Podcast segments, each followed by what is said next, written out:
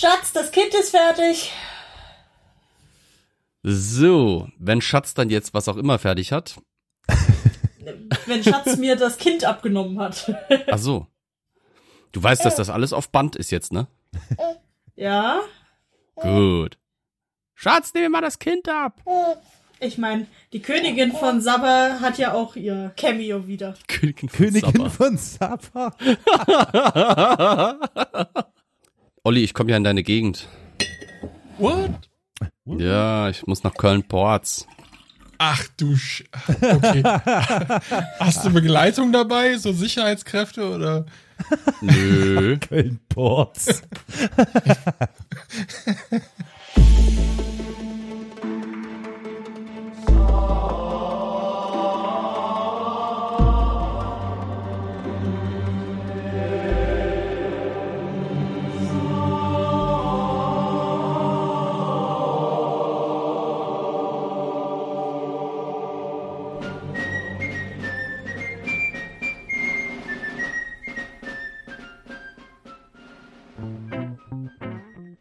Also insbesondere bei dem letzten groove ich immer irgendwie so unwillkürlich mit, ne? Ba, ba, ba, ba, da, da, da. Ja. Herzlich willkommen zu einer neuen Folge Historia Universalis. Ich bin der Florian, wie ihr vielleicht hört, und bin heute mit einer Folge dran. Natürlich bin ich wieder nicht alleine. Wir sind heute fast vollständig. Vielleicht habt ihr es schon mitbekommen. Äh, das ist eine klassische Folge. Das heißt, ohne dass man unsere Hackfressen sehen muss. Und Victorias äh, engelsgleiches Antlitz natürlich. Gut. Ja, ich, ich, ich, ich bin geübt. Ähm, ihr habt ihn schon eben gehört, den Gentleman schlechthin. Der Carol ist heute dabei. Hallo Carol. Bonjourchen.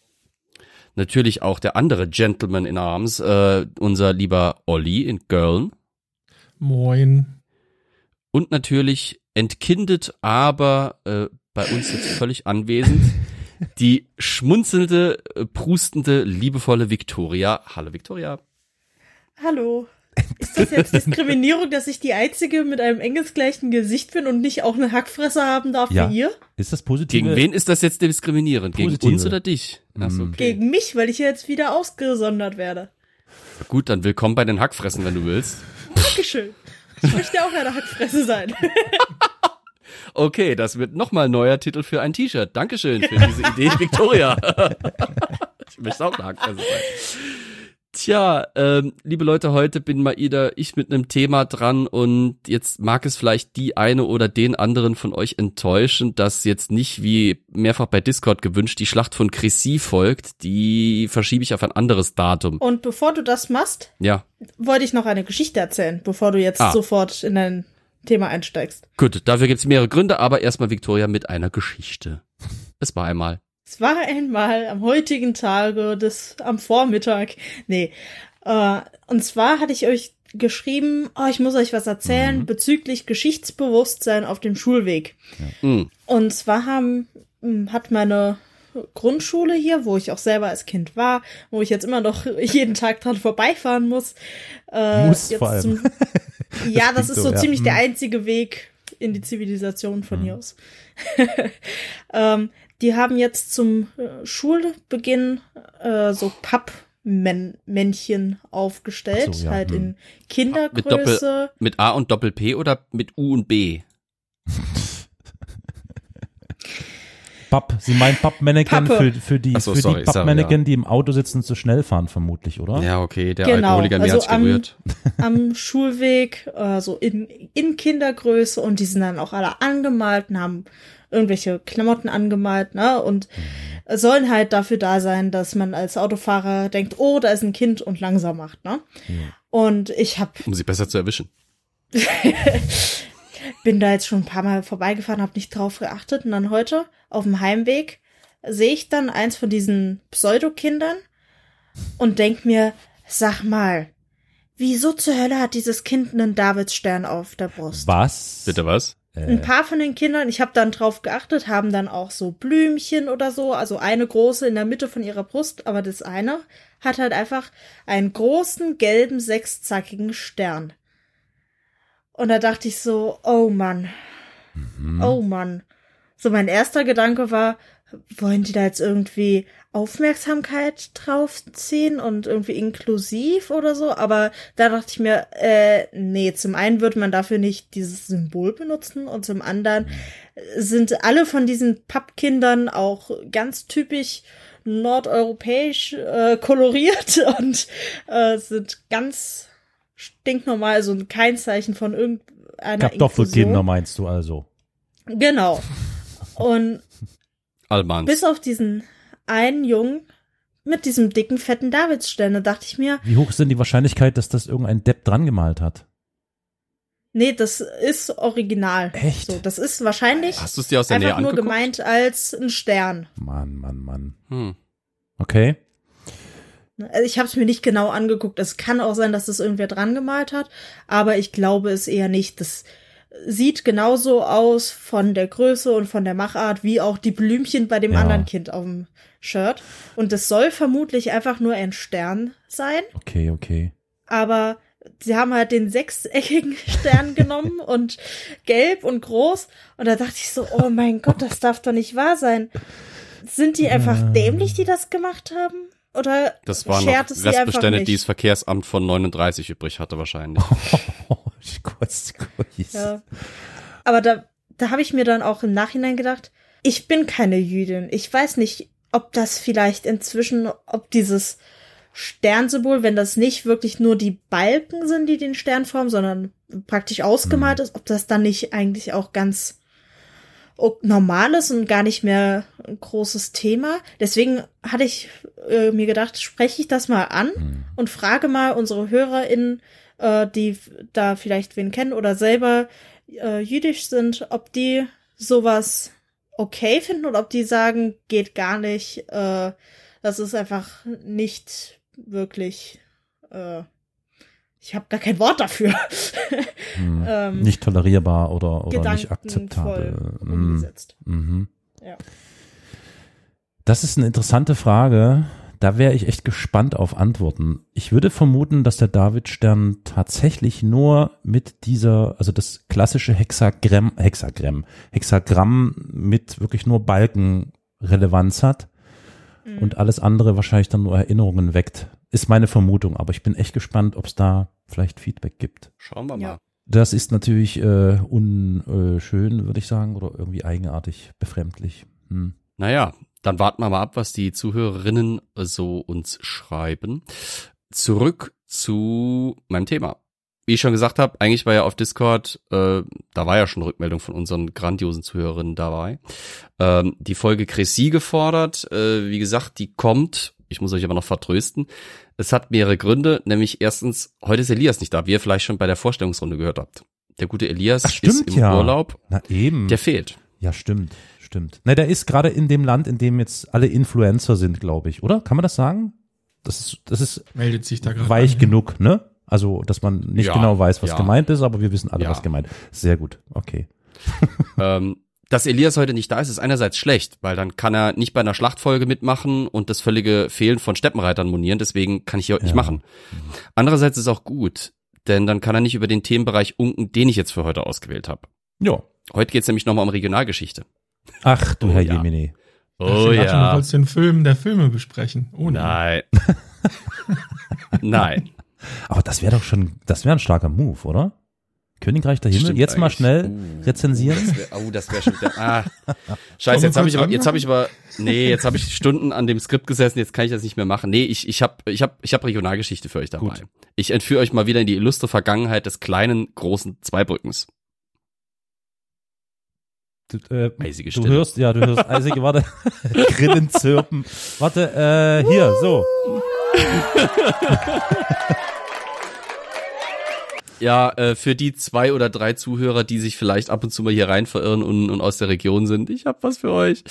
Ich würde mich heute mit einer der spannendsten Figuren der Zweibrücker Geschichte beschäftigen, ähm, der wir tatsächlich sogar schon mal in einer früheren Folge begegnet sind. Nämlich Herzog Christian IV. von Pfalz-Zweibrücken. Ah ja, den hatten wir schon hier und da mal. Hm. Genau, der Gute ist nämlich äh, bereits in der, Ro in der Royal Dupont Folge uns begegnet, weil er halt der Gründer dieses Regiments war. Heute bringe heute bring ich ihn noch mal ein bisschen ausführlicher mit. Das liegt nicht zuletzt daran, dass ich die Freude und Ehre hatte, bei der derzeitigen Sonderausstellung zum 300. Geburtstag Christians im Zweibrücker Stadtmuseum mitzuwirken. Du tust einem ihn? Ja, klar, natürlich. Äh, einem sehr besuchenswerten, leider viel zu wenig bekannten Museum in meiner geliebten alten Heimatstadt. Wenn es euch mal in den Südwesten verschlägt, geht unbedingt dahin. Es ist ein wunderschönes, kleines, mit Liebe, aber leider Gottes kleinen Mitteln geführtes Museum, das um jeden Besucher und jede Besucherin froh ist wie Bolle. Da du keinen konkreten Ähm, Namen nennst, gibt es nur eins oder was? Es gibt nur das Stadtmuseum Zweibrücken, Okay, ja. okay. Das findet ihr auch online notfalls. Mhm. Außerdem äh, nutze ich das hier ganz schamlos aus, weil ich muss nämlich morgen einen ausländischen Politiker aus Kanada, aus unserer Partnerstadt dort, äh, dort durchführen auf Englisch und habe das hier Ganze jetzt einfach mal nochmal als, als für mich als Übung und Vertiefung genutzt. Verklagt mich. Ach so, also heute englische Folge oder wie? Nee, ich mach's auf Deutsch, aber dann danke. habe ich das Ganze nochmal präsent, dann kannst du morgen auf Englisch machen. Ja. Also erstmal zu Christian, beziehungsweise zu seinen Anfängen. Geboren wurde der gute Mann äh, 1722, 300. Geburtstag, 2022 macht Sinn, minus 300, 1722. Am 16. September, also gerade vor kurzem, vor 300 Jahren, auf Schloss Bischwiller. Das ist äh, heute in dem gleichnamigen und dazugehörigen Ort, der in Frankreich liegt. Ist heute in Frankreich, war es auch damals schon die Ländereien von seiner Familie, der ähm, einer Seitenlinie der Wittelsbacher, wie ihr natürlich alle wisst, die ihr mir schon etliche Male bei meinen äh, Lobpreisungen der Zweibrücker Geschichte zugehört habt, stand in Lehnsabhängigkeit zum französischen, zur französischen Krone. Äh, trotzdem war diese Familie, die den wunderbaren, komplizierten Titel Pfalz, Zweibrücken, Birkenfeld, Bischweiler, Rappoltstein führt, äh, deutsch eigentlich im Kern. Kannst weil sie das- waren immerhin Wittelsbacher. Ganz schnell dreimal hintereinander sagen. Nee. Bitte zwing mich nicht. Ach Menno. Hättest doch einfach den Scholz machen können und sagen, ja, kann ich. Habe ich vergessen. Du musst sagen, musst du stolz machen, sagen, habe ich vergessen. Hab ich vergessen. Okay. Äh, jetzt, jetzt mögen natürlich die Unken Unken Bischwiller was ein Kaff im kaffigen Teil des Elsasses, aber aufgepasst. Bischwiller hat Bedeutung, denn fast zeitgleich zu dem Fürstensohn Christian wurde vor dem Schloss von Bischwiller ein anderer Christian geboren, der später unter den Namen Christian Gutknecht nach Amerika auswanderte, dort seinen Namen in Good Night, nicht Gute Nacht, sondern Gut Ritter änderte und kein geringerer war als der Ur, Ur, Ur, Ur, Ur Großvater eines gewissen Barack Obama war. Haha. Ähm, ja, also äh, tatsächlich fast zeitgleich mit äh, dem Fürstensohn Christian, später Christian IV., wurde eben dieser andere Christian geboren, der deswegen, weil zu Ehren des Prinzen, der gerade im Schloss da seine Windeln voll schiss, wurde der auch Christian genannt und hat Beziehungen zum äh, Ex-US-Präsident. Ich wusste es. Also ich finde, das sind viel zu viele Urs, um noch irgendwie relevant zu sein. Sorry, Es sind aber nur fünf. Es sind nur fünf. Aber naja, schweifen wir dich ab. Ähm, äh, Christian IV. profitierte ziemlich gemeinsam mit dem Rest seiner Familie vom Aussterben der Linie Pfalz-Zweibrücken-Kleeburg, die ihr natürlich alle noch wegen meiner Folge über die Pfälzer auf dem schwedischen Thron kennt. Natürlich.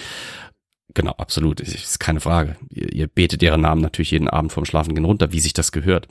Äh, 1731 übernahm Christians Vater, der natürlich vorne auch Christian hieß, hinten aber der Dritte, in Zweibrücken die Regierungsgeschäfte, trat sie aber bereits vier Jahre später verfrüht und höchst unfreiwillig sterbenderweise an seinen damals erst 13-jährigen Sohn Christian ab, der sich daraufhin der Vierte nennen durfte und auch musste, um Verwechslung zu vermeiden, aber äh, Kontinuität zu signalisieren. Was ich bei dem Satz, den ich da geschrieben habe, geraucht hatte, weiß ich auch nicht. Aber egal. Christian war mit 13 bereits nach den üblichen Regeln seiner Zeit ausgebildet und beherrschte so ziemlich alles, was ein hochgestellter Adliger seines Kalibers können musste. Er hatte mit seinem jüngeren Bruder Friedrich Michael, später nannte er sich Friedrich Michael jedenfalls, die Universität in Leiden in den Niederlanden besucht, hatte seine sogenannte Kavalierstour absolviert und dabei bereits gute Kontakte nach Paris geknüpft, äh, zu denen ich nachher noch mehrfach kommen werde. Er wird als charismatisch beschrieben, als vielseitig interessiert, sehr intelligent und charmant. Und nicht nur meine Mutter fand bei der Ansicht einiger Porträts von, äh, also mehrere, äh, aus mehreren Phasen seines Lebens, dass er ein sehr gut aussehender Mann war, der nach dem bubenhaften Aussehen seiner Jugendjahre, Zitat meiner Mutter, wie George Clooney gealtert sei. Wenn ihr ihn googelt, findet ihr verschiedene Porträts. Beurteilt selbst. 1740 übernahm er dann die Herrschaft über sein Herzogtum. Bis dahin hatte das Ganze seine Mutter für ihn verwaltet. Die war übrigens, Elias ist nicht da, um das jetzt über alle Gebühr abzufeiern. Diese war, hieß Caroline und war eine gebürtige Gräfin von Nassau-Saarbrücken. Hm. Naja.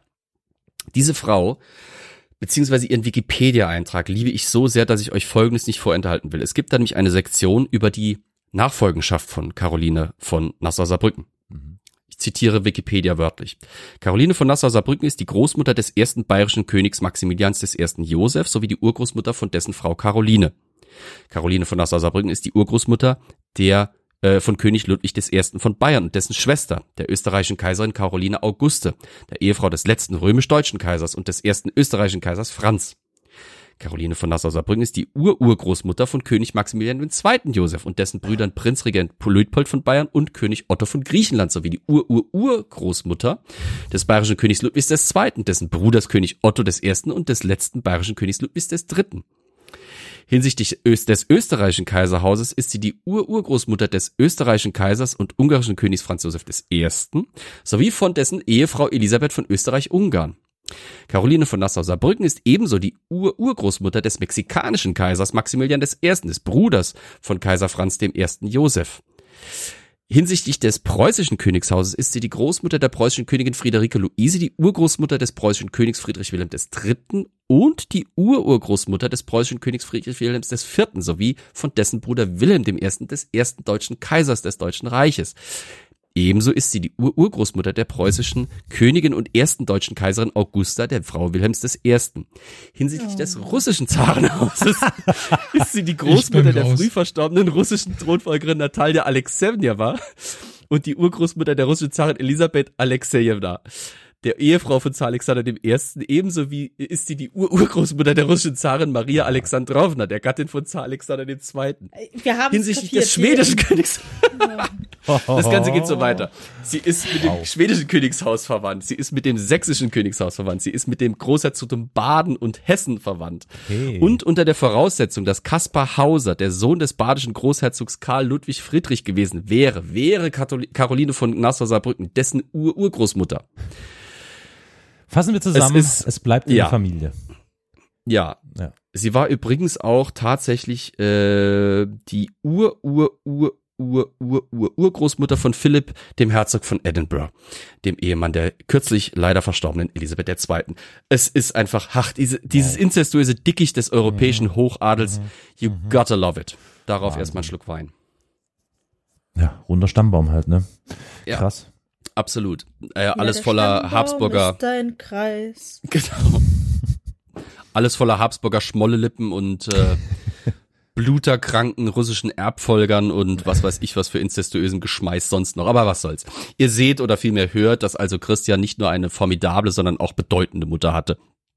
Die auch, und da sind sich die Historiker mal ausnahmsweise ziemlich einig, eine sehr intelligente und hochfähige Frau war und damit die beste für den Job als Regentin für ihren Sohnemann. Äh, am 22. November 1740 erklärte Caroline von Nassau-Saarbrücken dann ihren Rückzug aus der Regierung und gleichzeitig die Volljährigkeit und Regierungsübernahme ihres Sohnes. Christian war nun 18 Jahre alt und damit völlig legitim in der Lage sein, im Grenzgebiet zwischen dem Heiligen Römischen Reich und Frankreich gelegenes Herzogtum nach bestem Wissen und Gewissen zu lenken und zu verwalten. Das tat er übrigens als absoluter Herrscher weil Zweibrücken war wie eine Reihe kleinerer deutscher Staaten eine gewisse Besonderheit in Europa. Denn anders als fast überall sonst gab es hier kein parlamentarisches Organ, mit dem sich Christian hätte rumschlagen müssen. Er konnte wirklich tun und lassen, was er wollte. Er war ein absoluter Herrscher im Wortsinne. Reflexartig mag man jetzt denken, oh Gott, schärft die Guillotinen, denn absolute Herrscher sind alle komplett beknackte, sadistische Irre, die ihren hungernden Untertanen zum Kuchenfressen raten, während ihnen die Hälse vom ganzen Schmuck runtergedrückt werden.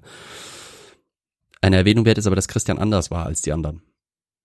Er war nämlich ein Herrscher der Aufklärung. Nicht im Sinne, dass er einfach während dieses Zeitalters herrschte, sondern weil er wirklich sich diesen Ideen verpflichtet sah.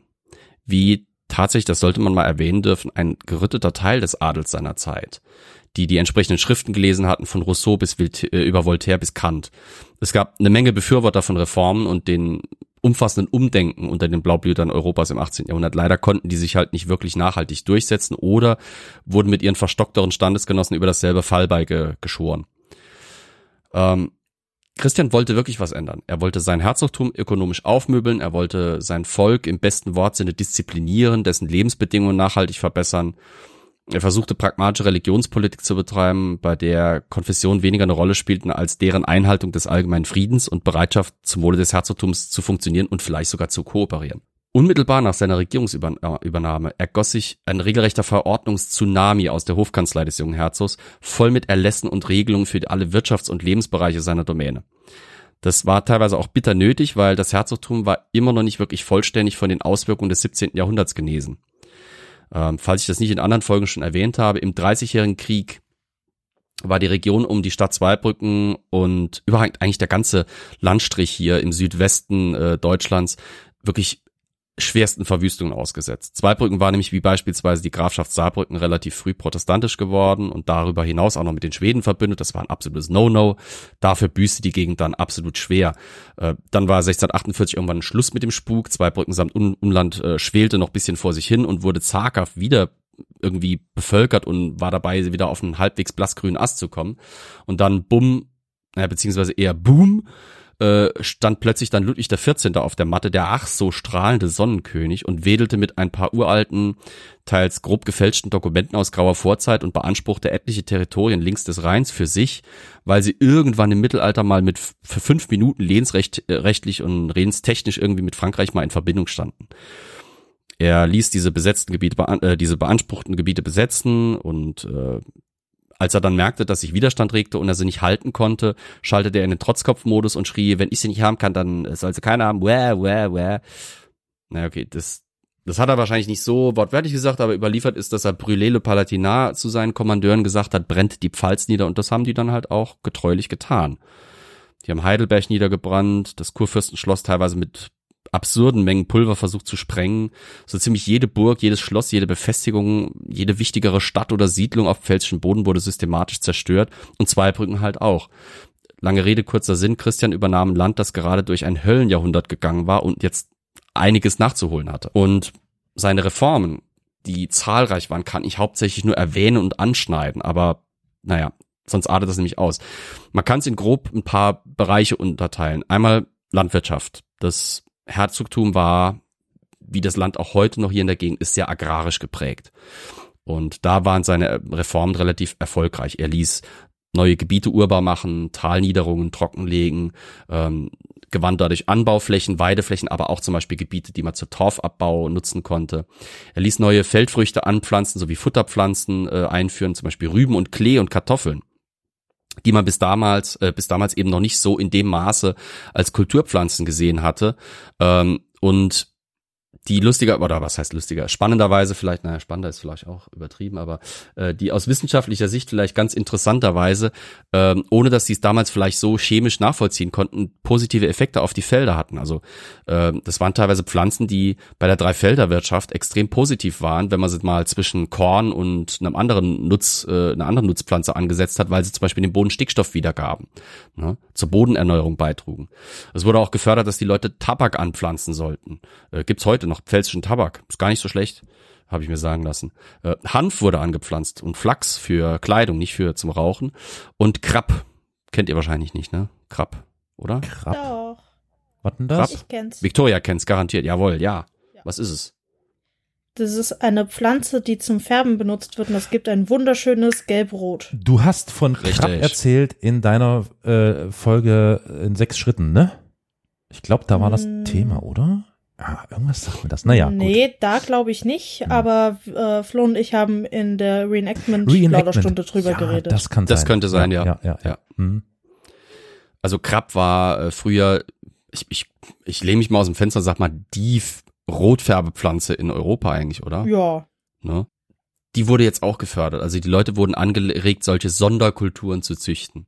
Äh, er ließ außerdem neue Düngemethoden einführen. Äh, künstliche Dünger waren damals noch was in Anführungsstrichen Neues. Damals schmiss man halt normalerweise eben Jauche und, und, und, und Dung und Mist auf die Felder äh, in gewissen Maßen. Das brachte aber nicht alles äh, auf Vordermann. Stattdessen nutzte man jetzt zum Beispiel äh, Kalk und Mergel, also im Prinzip äh, Kalk und, und Lehm Düngergemische, die man eben auf Felder aufbrachte, um den Boden einfach nochmal zu stärken. Aber nicht nur was äh, Äcker anging, war er sehr interessiert, sondern auch was Tiere anging. Er ließ zum Beispiel neue Haustierrassen züchten. Zum einen das Glanrind, das ist eine heute immer noch vom Aussterben bedrohte, aber nicht mehr äh, zum Aussterben verdammte Rinderrasse, die gerade bei Biobauern sich relativer Beliebtheit freut. Die wurde durch eine Kürverordnung von 1773 gezüchtet. Ähm, Kürverordnung bedeutet im Prinzip die äh, Zuchtauswahl von verschiedenen Rindern sowie den Zukauf, gezielten Zukauf von, ähm, äh, von anderen Rinderrassen, um sie dann eben durch wirklich gezielte Kreuzung ähm, äh, zu veredeln, sage ich jetzt mal. Äh, außerdem ließ er 1755 ein Gestüt errichten. Noch heute gibt es ein Zweibrücker Gestüt, das sich noch Landgestüt nennt, aber den Status leider Gottes schon längst verloren hat. Ähm, dort ließ er ein, ein Warmblüterpferd züchten, das als der Zweibrücker äh, bekannt wurde. Und früher mal so erfolgreich und begehrt war, dass als der alte Fritz in Preußen, in Trakehnen, sein weltberühmtes Gestüt äh, gründete, äh, aus dem ja auch diese ja, Rasse von Weltbedeutung der Trakener eben hervorging, äh, jetzt 150 Zuchtpferde aus Zweibrücken bestellte. Weil das einfach so ein verdammt gutes Pferd war, dass er da drauf aufbauend eben seine Zucht äh, organisieren wollte. Außerdem wurden äh, zur Verbesserung der Wollproduktion im Herzogtum Pfalz-Zweibrücken eine Schäferlehre eingeführt, damit eben äh, die Wollproduktion verbessert werden konnte, die Qualität und die Ertragsmenge einfach stieg. Ähm, zudem, um das Ganze auch ein bisschen zu unterstützen, diese ganzen Reformen, siedelte er Mennoniten rund um Zweibrücken an. Ich weiß nicht, ob das ein Begriff ist, Mennoniten. Klingt wie wir Krankheit. kennen sie vielleicht, ja, so ein bisschen. Mhm. Ähm, wir kennen sie wahrscheinlich in ihrer konservativsten Form eher als Amische. Ah, mhm, mhm. Ähm, und die, die eben nicht ausgewandert waren, wurden dann eben als sogenannte Täufer oder Wiedertäufer ähm, bekannt und ähm, einerseits stand man ihnen in ganz Europa etwas skeptisch gegenüber, weil, da komme ich nachher auch nochmal kurz dazu, ähm, die Mennoniten lehnten aus äh, Bibelgründen, weil es einfach in der Bibel nicht ihrer Auslegung nach äh, begründet ist, alle Eide und, und Schwüre ab.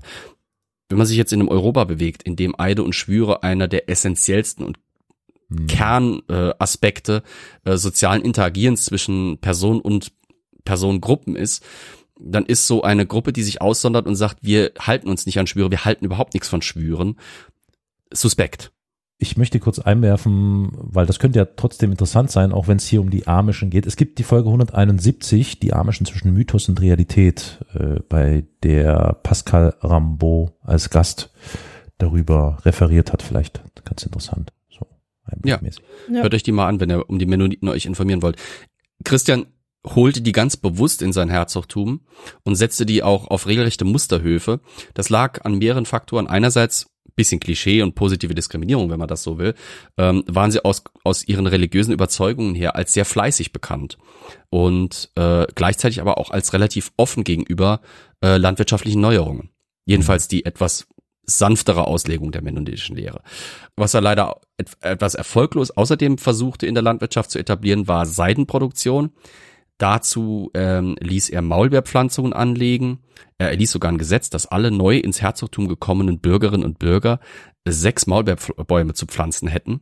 Mhm. Jetzt ist es aber halt so, wir reden vom Südwesten Deutschlands.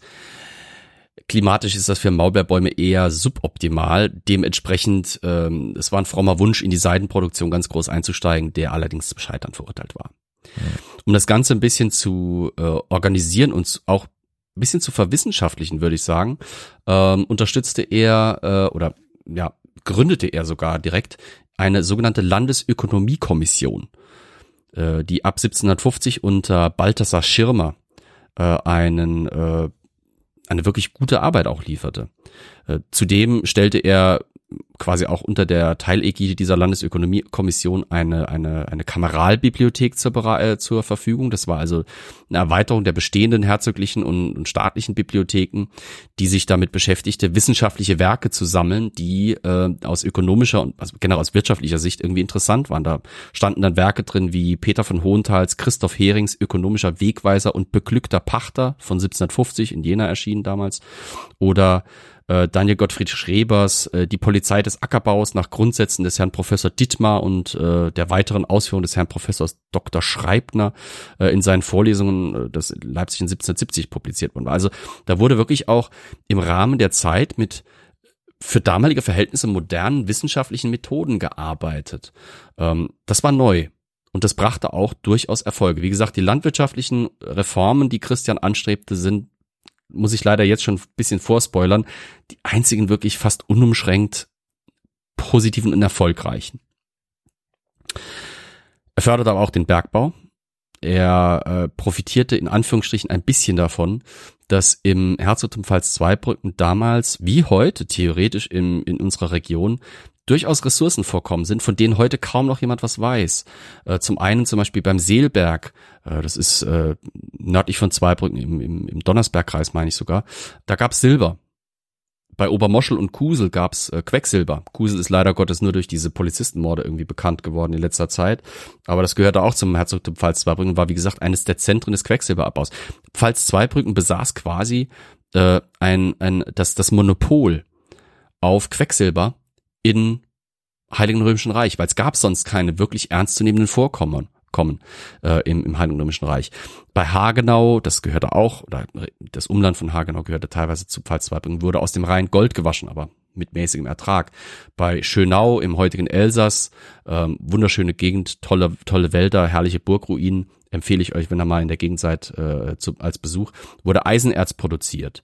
Ähm, Steinkohle wurde an mehreren Orten, gerade eben in den, äh, sag mal jetzt Grenzgebieten zum heutigen Saarland, äh, aus kleineren äh, Gruben gebo geborgen.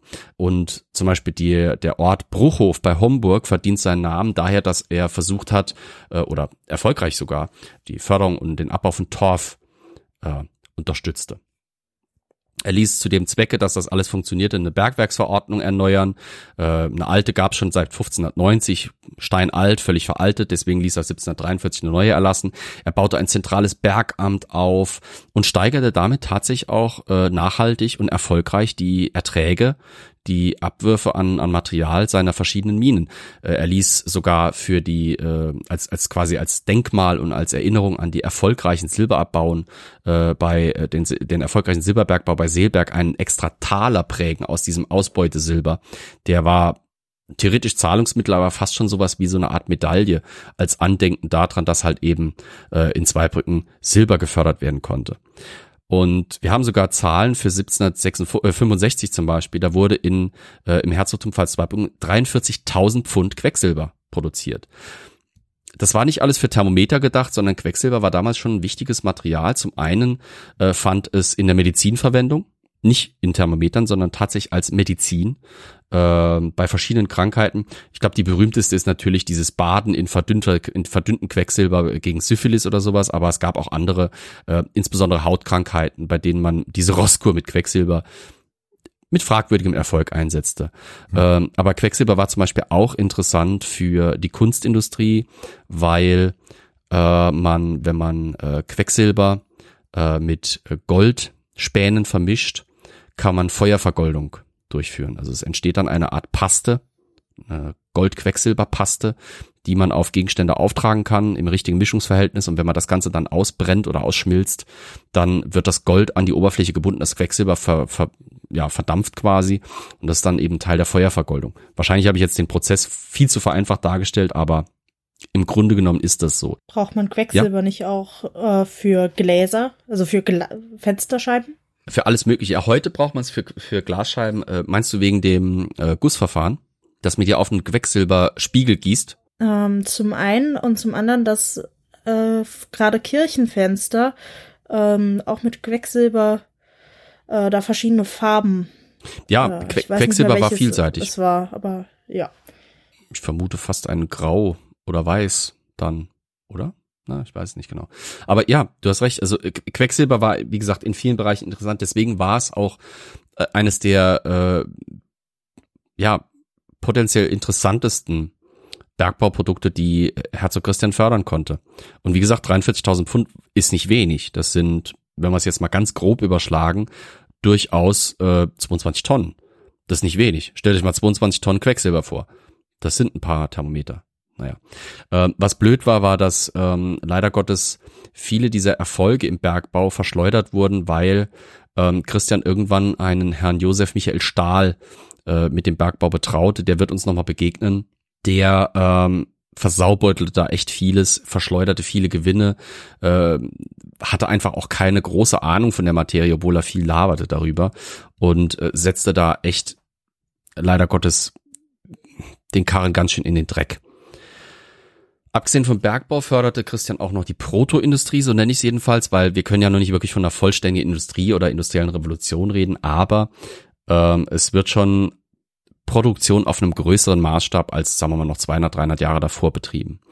Ähm, er gründete zahlreiche Manufakturen in Ortschaften, die wahrscheinlich außer aus der Region kaum jemand kennt. Zum Beispiel eine Musselin, Siamoise und Zeugfabrik in Homburg. Musselin und Siamoise sowie Zeug sind verschiedene Textilien. Musselin ist sehr fein, mhm. Siamoise äh, ist äh, etwas gröber, aber immer noch ein sehr feines Geflecht und Zeug ist im Prinzip so Zeug, allgemeiner ja. Stoff aus ja aus Baumwolle und aus äh, Naturfasern, ähm, aus Flachs zum Beispiel oder Wolle. Ähm, die Gründe der 1755 in Homburg. Ebenso eine Strohhutfabrik, die gründet er ebenfalls in Homburg, aber 1768. Ähm, Strohhüte waren damals natürlich wichtig ähm, bei der Feldarbeit, aber auch für adlige Damen. Strohhüte waren Mode. Äh, und da komme ich gleich nochmal bei den Sozialreformen dazu. Die Strohhutfabrikation war nicht einfach etwas, das er quasi in die Landschaft setzt und dann arbeiten da jeden Tag einfach Handwerkerinnen und Handwerker, sondern dieses Werk für die Strohhutfabrikation war gleichzeitig auch Teil seiner Sozialreform, weil dort arbeiteten Mittellose, äh, zum Beispiel auch bettelnde Kinder. Äh, Kinderarbeit damals natürlich von ganz anderem Stellenwert als heute. Ähm, die Ansicht von Christian und anderen Ökonomen seiner Zeit war, warum lässt man Kinder betteln, wenn man ihnen quasi ein Einkommen bescheren kann und ihnen noch eine halbwegs sinnvolle Tätigkeit beibringen kann, indem man sie halt eben zwingt, in Anführungsstrichen, äh, statt betteln zu gehen, eben in der Strohhutfabrik zu arbeiten, wo sie dann, keine Ahnung, acht Hüte abliefern sollen zu einem Festpreis. Dann haben sie eine Art Grundeinkommen, brauchen nicht mehr zu betteln und haben ja in irgendeiner Form eine Art Handwerk gelernt. Ne? In Schönau, wie gesagt, im Elsass, ließ er 1761 ein Eisenwerk herste äh, äh, äh, erstellen. Da war das Eisenerz natürlich vor Ort, also macht Sinn, da ein Eisenwerk herzustellen. Ähm, in Kontwig bei Zweibrücken ließ er ebenfalls 1761 ein Stahlhammerwerk errichten, wo dieses Schönauer Eisen zu Stahl veredelt werden sollte. Blöd nur, dass dort in Kontwig ein Bach fließt, der im Sommer gerne mal trocken fiel und auch heute noch gerne ein bisschen äh, dünn durch die Landschaft fließt, wenn es zu heiß wird. Deswegen war äh, nicht genug Wasser für die entsprechenden Wasserräder und Blasebälge da, sodass quasi im Sommer die Produktion stillstand. Aber Spoiler, Christian war fast permanent klamm und konnte sich deswegen nicht leisten, sein Stahlhammerwerk irgendwie umzuziehen oder äh, eine effektivere Wasserwirtschaft zu betreiben. In einem Lustschlösschen bei äh, Wörschweiler heißt der Ort heute, äh, ließ er eine Porzellanmanufaktur erstellen. Natürlich, die Fürsten der damaligen Zeit waren versessen auf Porzellan. Gerade du, Carol, als Dresdner dürftest wissen, was Porzellan für eine Bedeutung haben kann. Ja, ja, unfassbar. Das weiße Gold. Absolut. August der Starke ließ ja durch seinen äh, Alchemisten Böttger mhm. dort das äh, Geheimnis quasi entschlüsseln, mhm. dieses chinesischen Zaubermaterials. Und für Porzellan wurden teilweise ganze Soldatenregimenter getauscht. Also ja, es gibt Tauschgeschäfte zwischen dem König von Preußen, der den Sachsen ein Regiment zur Verfügung stellt, ein, ein Regiment Kavallerie. Und August der Starke schickt ihm dafür, krass gesagt, ein Porzellanservice. so wertvoll war das. Ja. Und alle bekamen sie halt eben Dollarzeichen oder Guldenzeichen in die Augen, wenn es halt um Porzellan ging, auch Christian. Und als ihm dann eben dieser bereits erwähnte Stahl, dieser Unglückselige, ähm, eben äh, in Aussicht stellte, eine Porzellanmanufaktur aufzubauen, äh, ergriff er diese Möglichkeit. Stahl hatte jetzt nicht irgendwie was Neues entdeckt oder wie Böttger irgendwie da den Stein der Weisen für die Porzellanherstellung selber entdeckt, sondern er hatte im Prinzip einfach aus bereits bestehenden Porzellanmanufakturen äh, das Know-how abgeworben. Ähm, diese Manufaktur auf Guten Brunnen, so hieß das Schloss, ähm, äh, beziehungsweise damals hieß es noch Luisenthal, heute kennt man es eher als Schloss Gutenbrunn, war ein Subsidiengeschäft, also da wurde mehr Geld reingepulvert, als jemals rauskam. Und ähm, nach einer Weile, also ich glaube schon 1764, ähm, nach drei sehr schlechten Jahren, wo zum Beispiel dieses Schloss wegen Hochwassers mal überschwemmt wurde, die ganzen Materialien futsch waren, ähm, die Einrichtungen beschädigt waren, äh, zog die Manufaktur nach Zweibrücken selber an den Schlossplatz um, wo sie dann aber auch nur noch ein paar Jahre lief, bevor sie dann zugemacht werden musste. Warf nie Gewinne ab, hinterließ aber schönes Porzellan, von dem es auch heute noch im Stadtmuseum und in jede Menge Privatbesitz noch ähm, äh, gibt. Ist es ähnlich äh, teuer gehandelt wie das Meißner Porzellan oder? Ich glaube nicht ganz, aber der Seltenheitswert ist schon größer. Es gibt mehr Meißner Porzellan meines Wissens nach ja, als Zweibrücker natürlich, weil die die ja. Kontinuität der Wirtschaft, äh, der der der des, der Einrichtung einfach eine andere mhm. ist. Mhm. Aber wie kam es, dass das keinen Gewinn abgeworfen hat, wenn Porzellan so gefragt war und man ja welches produziert hat auch? Weil sie zu spät kam zu diesem Zeitpunkt in den 1760ern gab es einfach bereits andere Porzellanmanufakturen, zum Beispiel eben in Sachsen, aber auch inzwischen schon in Frankreich, Sèvres zum Beispiel, wo ähm, Porzellan in guter Qualität und in großer Ma Menge hergestellt werden konnte. Und Hm, versuch okay. mal in den Markt spät einzusteigen. Ja. Fragt mal Startups heutzutage, wie sie, wie sie in ihren entsprechenden Nischen ankommen, wenn sie äh, Zweiter oder Dritter in denen sind. Hätten die McKinsey gehabt, die hätten denen das schon erklärt, bevor die da losgelegt hätten. Aber nun ja. Ja, das, das, das Bittere ist halt wirklich mit diesem, mit diesem Stahl rannte da so eine typische Figur seiner Zeit rum. Das war halt ein, ein Na, Pseudowissenschaftler, der genau, ja. versprach, der versprach dem Herzog halt, ich kann dir Porzellan machen, da wirst du reich davon. Ich kann dir auch Mhm. Gold machen, wenn du mir genug Geld gibst für die Materialien, kann ich das kein Problem, krieg ich Mhm. alles hin. Äh, der versprach ihm quasi aus Quecksilber zum Beispiel, von dem das Herzogtum ja eine Menge hatte, und anderen Materialien Gold herzustellen. Dafür verpulverte der Herzog Unsummen und Mhm. es brachte nix. Ja, blöd. Hm. Verpulverte auch Unsummen in eine Puder- und Stärkefabrik. Ich meine, es ist das 18. Jahrhundert. Natürlich braucht man Stärke für, äh, für die Kleidung und Puder natürlich für die Fratzen. Ähm, die wurde 1773 in Zweibrücken gegründet. Und die Haare. Nicht, ja, und die Haare. Ja, stimmt. Vergiss Absolut. die Haare nicht. Kennt man irgendwie die Stimmt, Familiengeschichte von dem Stahl? Würde mich interessieren. Vielleicht Von dem ist Stahl? Vorfahre von, von Christian. Ähm, Christian L. Punkt, der mit seinem Aktenkoffer so. mit 18 und geliehenem Mercedes durch die Gegend gefahren ist. ähm, Christian Stahl ist so ein, so ein Abenteurer, würde ich sagen. Ähm, Heißt der Christian wie er, Stahl? wie gesagt, äh, nee, nee, Christian Nein, hab äh, ich gesagt? Christian okay. Nee, ich jetzt von Christian L. so aus dem, aus dem Konzept gebracht, während ich gleichzeitig im Katalog kurz blättere auf den Artikel zu okay. ihm. Bin ich ganz, ganz offen, dass ich da spicken muss. Ähm, dieser Stahl ist, ist, wie gesagt, für mich ist er so eine typische Figur dieser Zeit. Er, ähm, er wird auch im, im Katalog zum Beispiel als Abenteurer und Projektemacher, Geil. als talentierter Glückssucher des 18. Ja, Jahrhunderts ja, ja, bezeichnet. Ne? So Hans Wurst Ähm, Gassen, ja. Ja, so irgendwie schon. Hm. Also der hat dem, der hat dem wirklich das, das, das Blau vom Himmel versprochen. Er, ja. er hatte ein paar Ideen, die auch innovativ waren und die tatsächlich halbwegs erfolgreich waren. Also wie gesagt, er, die Porzellanmanufaktur war es nicht. Er hat die Produktion von künstlichen Düngemitteln angeregt. Das war natürlich dumm. schon sinnvoll. Ja. Das war nicht dumm. Er äh, war für die Erstellung einer Tiegelfabrikation in Gutenbrunn und in Zweibrücken. Tiegel brauchte man. Wir reden da wirklich von gebrannten Ton und Mhm. ja, eben äh, Erdgefäßen, die man zum Beispiel für die Veredelung von Materialien braucht, aber auch für die Fabrikation von ach, allen möglichen. Tiegel brauchst du für alles im Prinzip. Ja. Ähm, selbst wenn Tiegel mal ausgedient hatten, teilweise war zum Beispiel im Kanonenguss war es üblich, dass man äh, zerstoßene Tiegel, in denen Metall äh, geschmolzen worden war, den, äh, den Formen äh, beifügte, dem Formlehm beifügte oder sowas. Ähm, er, er war für die Erstellung einer Ziegelei, was tatsächlich sinnvoll war, weil bei Zweibrücken gab es eine sehr gute Lehmgrube in dem Ort, in dem ich gelebt habe, in Nienauerbach zum Beispiel. Das machte Sinn. Wenn ich Bautätigkeit habe, und das hat man in der damaligen Zeit enorm, äh, und ich habe eine gute Lehmgrube, mache ich eine Ziegelbrennerei. ne? Macht Sinn. Äh, eine Glashütte wurde errichtet, mehrere Glashütten sogar. Na gut, dann Äh, nehme ich das zurück, dann Hof. ist es vielleicht eher nicht Christian L. Punkt, sondern Nee, es war nicht Christian Elon L. Musk. So. Ja, aber naja, Nee, nee, gut, ja. sagen wir es mal so, so wie Elon Musk verstand er es, den Leuten für den schwachsinnigsten Scheiß Geld aus der Tasche zu ziehen. Ich sag nur Vermutlich, Flammenwerfer. Ja. Ähm, ja, aber also wie gesagt, er, der versprach ihm, dass er Gold aus Schwefelkies gewinnen kann und so ein Schommers und ja. Eine Salpeteranlage ließ er anlegen. Salpeter war natürlich wichtig, weil ähm, Schießpulver. Mhm. Salpeter brauche ich für Stimmt, Schießpulver. Es gab über Jahrhunderte sogar äh, den Beruf des Salpeterers, der dürfte, krass gesagt, Salpeter bildet sich ja irgendwie überall, wo äh, Menschen sind, gerade auch menschliche Ausscheidungen fördern die Salpeterausscheidung und, und Bildung in, in Wänden zum Beispiel oder in Balken von Gebäuden.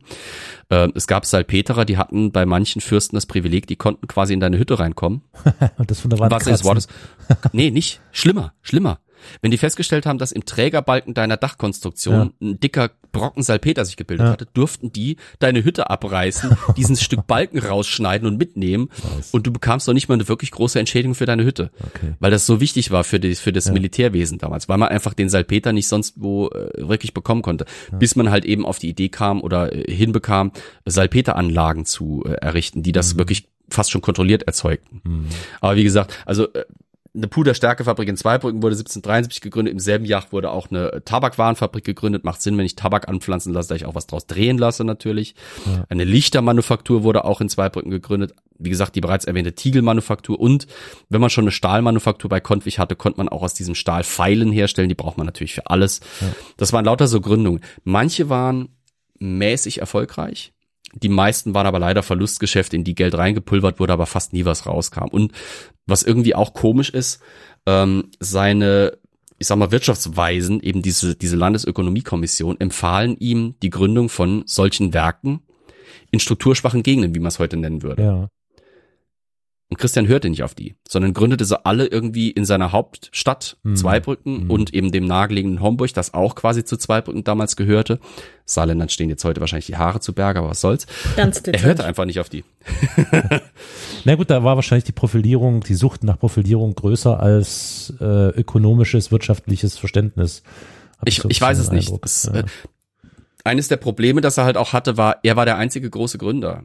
Es gab keine äh, anderen Impulsgeber damals in der Mhm. Gegend. Kein, kein reiches Bürgertum, das irgendwie risikobereit war, mit dem Herzog gemeinsam da irgendwelche neue Wirtschaftswege zu beschreiten. Das, das gab es einfach nicht. Um seine Wirtschaft zu steuern und zu schützen, wurden ähm, Einfuhrsteuern erhoben. Äh, Christian war Anhänger des sogenannten Kameralismus. Kameralismus war quasi die deutsche Version des Merkantilismus. Der könnte vielleicht ein Begriff sein. Das war die Politik, die Wirtschaftspolitik, die Ludwig XIV. in Frankreich zum Beispiel etablierte. Ja.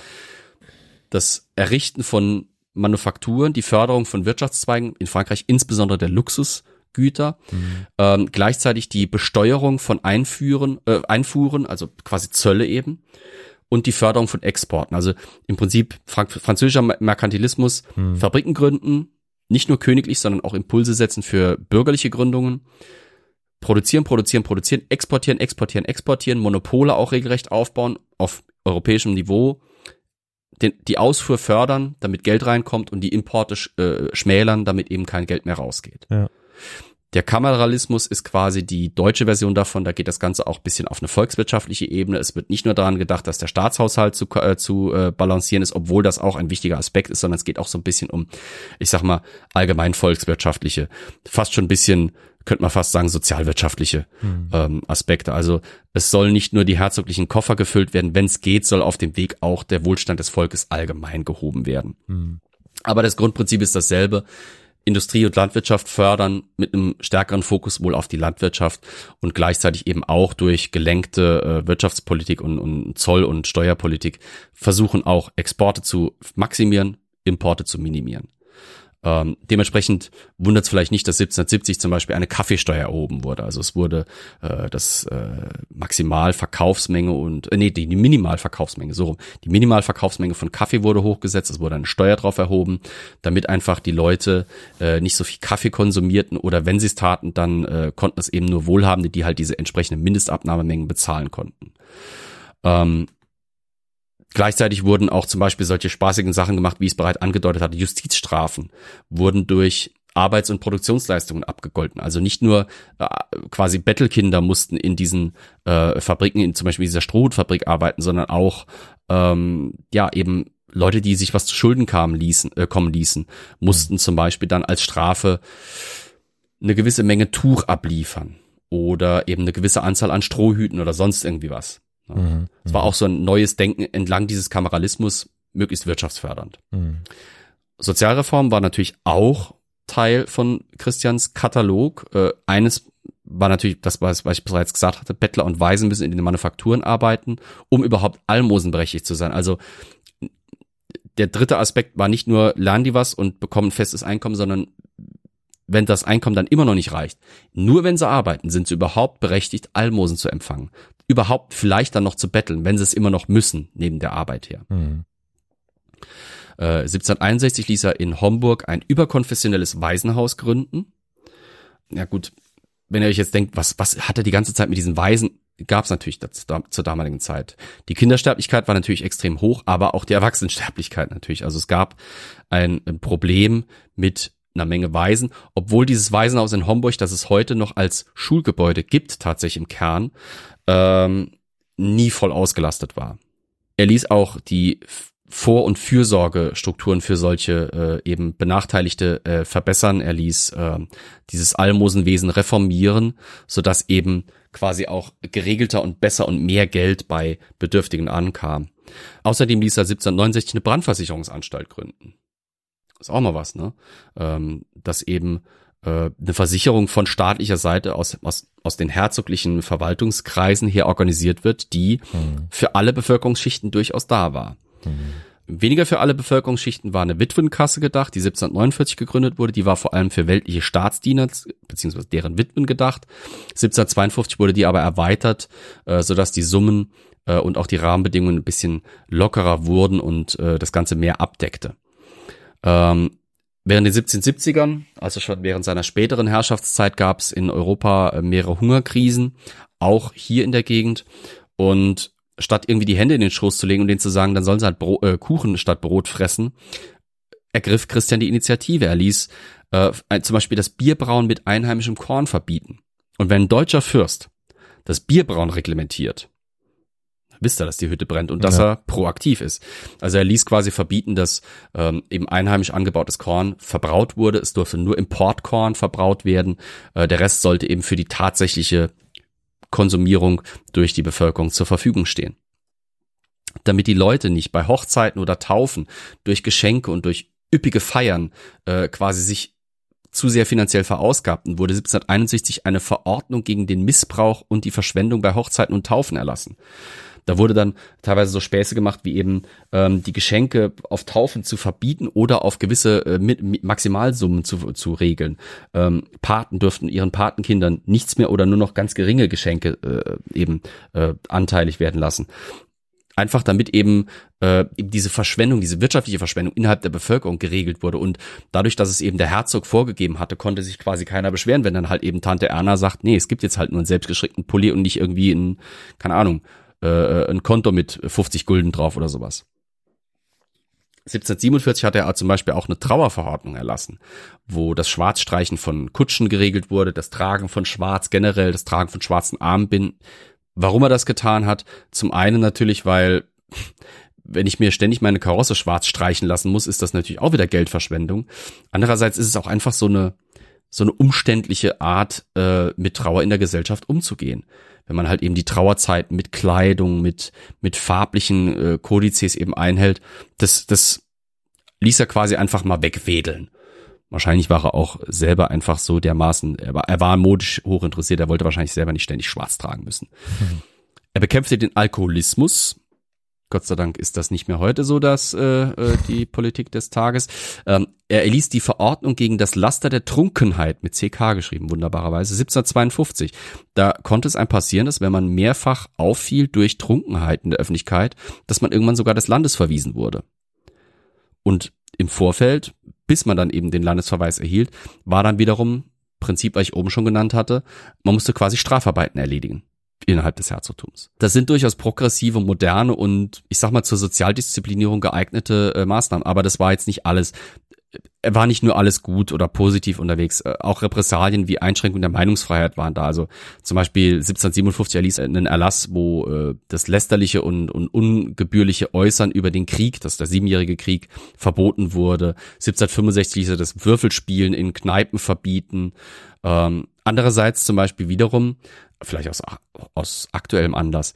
1769 ließ er eine Empfehlung durch seinen Hofarzt im Herzogtum verbreiten, sich gegen die Blattern einpfropfen zu lassen.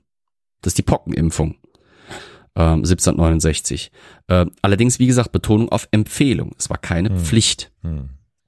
In Sachen Bildung hatte er tatsächlich äh, zwar auch schon, er, er wurde tätig, aber er hatte einen soliden Unterbau, auf den er bauen konnte. Im Herzogtum Pfalz-Zweibrücken gab es bereits seit 1574 äh, die Unterrichtspflicht. Ich sage ganz bewusst nicht Schulpflicht, weil zum Beispiel adlige Kinder wurden nicht auf die Schule geschickt, die wurden privat unterrichtet. Aber es gab eine Unterrichtspflicht.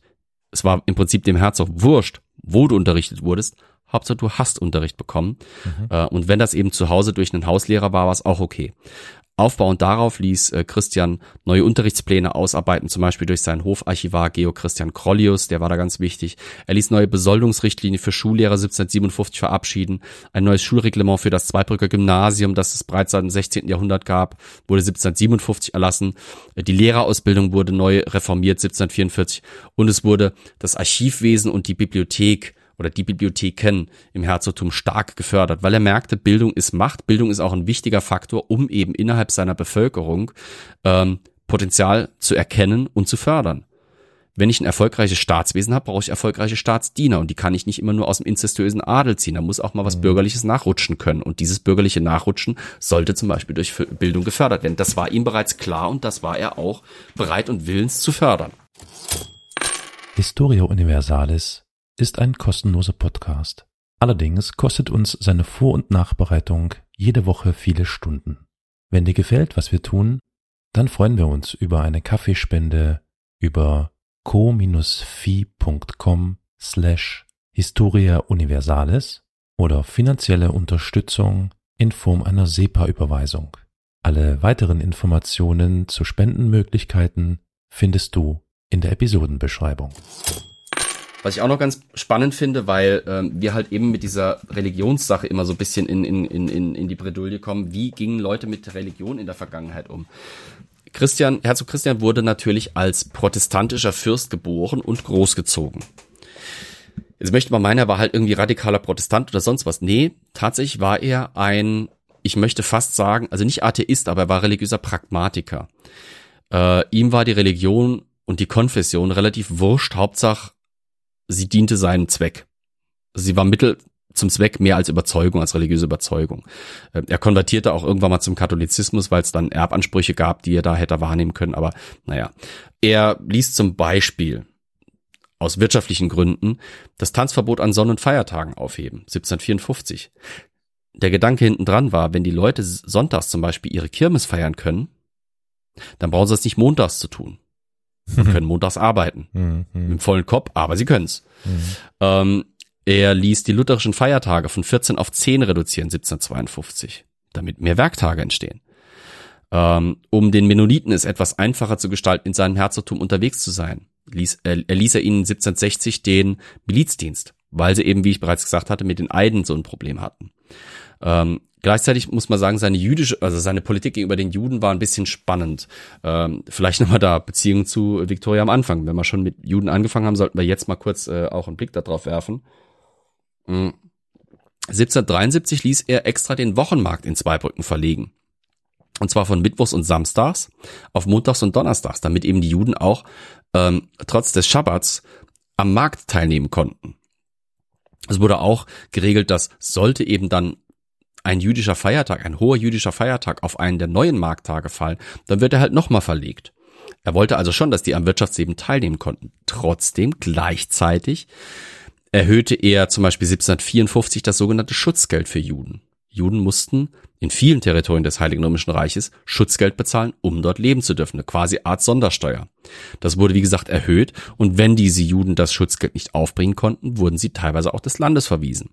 Und sogenannte Bettel- oder Wanderjuden, die eben äh, entweder weniger Geld hatten oder generell eben keinen in dem Sinne festen Wohnsitz wurden quasi nur Tage oder maximal mal wochenweise geduldet im Herzogtum und dann auch wieder des Landes verwiesen. Es ist also eine schwierige Kiste mit der Judenpolitik, ähm, wobei ich da ihn ein bisschen in Schutz nehmen muss, da steht er nicht alleine. Und er war bei weitem jetzt nicht irgendwie ein Judenhasser, soweit können wir es also nicht formulieren. Wie gesagt, er sah es halt pragmatisch. Er, er sah halt das Potenzial, bei den finanzstarken Juden sich Geld zu holen. Das machte er. Bei den Finanzschwachen konnte er es nicht holen, also wollte er die im Prinzip nicht haben. Wie gesagt, mit Religion war er sehr pragmatisch. Zu guter Letzt noch das Bauwesen. Christian war ein typischer Barockfürst tatsächlich in einer Hinsicht, nämlich in der, dass er baute wie ein Berserker. Ähm, nicht nur für sich selber, auch für sein Herzogtum. Also er ließ äh, Infrastruktur bauen, neue Straßen anlegen, Brücken wurden neu konzipiert. Er ließ das, Potsch, äh, das Potschkusten, genau, das Postkutschenwesen ausbauen. Da äh, hatte schon seine Mutter mit den Turn und Taxis, die ja das äh, quasi ta das, das Postmonopol im, im Heiligen Römischen Reich hatten, einige günstige Verträge ausgehandelt und Christian baute darauf auf und aus ähm, so dass eben Zweibrücken das Postsystem äh, an das Postsystem besser angeschlossen wurde. Ähm, wir wissen aus Korrespondenzen ähm, mit äh, Paris zum Beispiel, dass es für einen Brief von Zweibrücken nach Paris sieben Tage brauchte. Das ist überschaubar Hm. für die Distanz zur Mhm. damaligen Zeit. Ähm, man kann natürlich auch jetzt so lang argumentieren. manchmal. Also Äh, Ja, ja, absolut. absolut. Und da wird nicht eben der Brief einem individuellen Reiter in die Tasche gelegt und der reitet dann da los Mhm. und gibt das dann staffelmäßig an andere Reiter weiter, sondern das geht ja über verschiedene Logistikzentren. Ja. Also es ist schon eine gute Zeit, würde ich behaupten. Äh, es gibt dann auch einen neuen Poststempel. A deux Ponts. Äh, also Ah, in Zweibrücken. Ja, ja. Finden wir auf mehreren äh, äh, äh, Schriftstücken. Zweibrücken selbst ließ er ausbauen. Äh, Das heutige Stadtmuseum sowie die Stadtverwaltung und auch Teile des Amtsgerichtes heute in Zweibrücken liegen in der sogenannten Herzogsvorstadt. Das war ein Bauprojekt im Westen der Stadt. Äh, Wenn ihr die mal googelt, Herzogvorstadt Zweibrücken, findet ihr die. Ist für mich ein wunderschöner Platz dort. Äh, leider die moderne Gestaltung des, des Herzogsplatzes dort ist ein bisschen meh, aber die Gebäude sind halt herrlich. Äh, später Rokoko, früher Klassizismus. Ähm, um dieses Stadtbauprojekt eben zu verwirklichen, ließ er 1777 eine Lotterie gründen, weil das war sumpfiger Boden und die Gebäude, die er da bauen ließ, äh, waren von einem seiner Hofarchitekten entworfen und dementsprechend nach modernsten Standards gebaut, mit modernsten Materialien und schweineteuer. Nicht jeder konnte und wollte sich die leisten, aber er wollte halt diese scheiß Herzogsvorstadt haben. Er wollte die unbedingt haben. Also ließ er diese Lotterie erzeugen. Das Grundprinzip war, du kaufst ein Los für einen gewissen Preis. Von dem Gesamterlös der Losverkäufe wird dieses Bauprojekt quasi umgesetzt. Und wenn du Glück hast und deine Lottonummer gezogen wird, gewinnst du eines dieser Häuser. Das konnte gut gehen also oder auch nicht. Lustigerweise äh, einer der wenigen der oder eine der zwei der wenigen, die überhaupt auf dieses Projekt sofort anspringen, sprangen, waren seine Hofgärtner, die Petris. Äh, noch heute das Stadtmuseum liegt im sogenannten Petri-Haus. Das war eines dieser Häuser, eines der Stadt- oder herzoglichen Hofgärtner damals. Die waren A gut bezahlt und B ähm, äh, eben dem Herzog treuest ergeben und den war daran eben gelegen, sich dort ein Haus zu erwerben. Äh, es trieb aber teilweise auch Blüten, also teilweise gewonnen sogar äh, Gemeinden im Herzogtum, die an so einer Lotterie pro forma teilgenommen hatten, dann plötzlich ein Haus in Zweibrücken, mit dem sie null anfangen konnten, das sie eigentlich dann am liebsten verscherbeln wollten, aber sie kriegten halt irgendwie keine Käufer ran, weil keiner wollte es irgendwie. Heute ist es ein bauliches Juwel, hat auch Gott sei Dank den Krieg überstanden. Damals war es halt irgendwie so ein bisschen eine Kuriosität. Äh, für seine Bautätigkeiten engagierte Christian etliche Architekten, äh, darunter äh, Jonas Eriksen Sundal, der ist wahrscheinlich außerhalb Zweibrückens wenigen ein Begriff. Das war noch aus schwedischer Zeit ein Überbleibsel quasi. Der hat auch das Zweibrücker Schloss, könnt ihr auch mal googeln, Schloss Zweibrücken, äh, errichtet. Dann aber auch bekanntere Leute, wie zum Beispiel den Franzosen Jacques Ardouin, Mansart de Sagonne den berühmten Mansart, der, der Mansart, der die Mansarden äh, erfunden hat. Ähm, über gute Kontakte zur französischen Krone konnte er diesen französischen Architekten und den ebenfalls aus Frankreich stammenden Pierre Pat ähm, für sich gewinnen. Die entwarfen ihm dann verschiedene Gebäude in Zweibrücken selber und auch verschiedene Schlossbauten. Zum Beispiel äh, baute er bei Homburg das Schloss Jägersburg. Das ist heute sogar leider Gottes wenigen Homburgern bekannt, dass es eben neben der sogenannten Gustavsburg in Jägersburg auch noch das Schloss Jägersburg gab. Ähm, ich weiß nicht, ob man es inzwischen schon im Internet findet, Schloss Jägersburg, die moderne Rekonstruktion, 3D-Rekonstruktion. Es war ein wirklicher Wunderbau für meine Begriffe. Ein Glaspalast fast schon, äh, von der Größe und Zahl der Fenster, die drin verbaut waren. Äh, absolut wegweisend für seine Zeit. Leider Gottes in den Wirren der französischen Revolution und schon ein bisschen davor leider niedergegangen. Ähm, außerdem ließ er äh, sich ein Jagdschloss bei Pettersheim, das ist bei Kusel, errichten. Da ist er auch leider Gottes später dann gestorben, kommen wir nachher dazu. In Paris unterhielt er eine große Hofhaltung, nämlich das sogenannte Palais oder Hotel de Dupont. Ähm, dazu auch noch das sogenannte Palais de Dupont in Straßburg.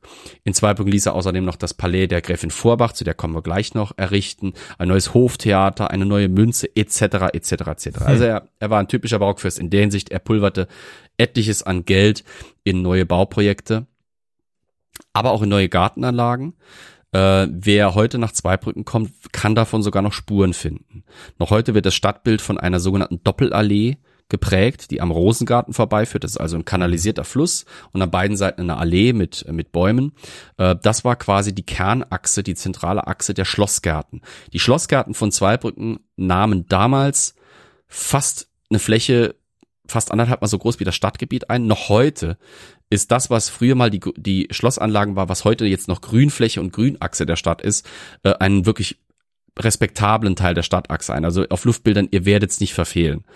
Ähm, was ich ganz schön fand, war, dass diese herzoglichen Gartenanlagen, die zum Beispiel auch durch die Petris, die ich bereits erwähnt habe, errichtet wurden, öffentlich waren. Anders als andere Schlossgärten, also nach Versailles zum Beispiel wäre die einfache Bevölkerung nicht so einfach reingekommen. In den Schlossgarten von Zweibrücken schon. Aber Man merke, seit 1738 gab es ein Verbot. Caroline von Nassau-Saarbrücken, die Mutter Christians, hatte damals schon ein Gesetz erlassen, dass die Leute zwar gerne in die Gärten rein durften und rumflanieren durften, aber Blumen abbrechen war strengstens verboten. Hm.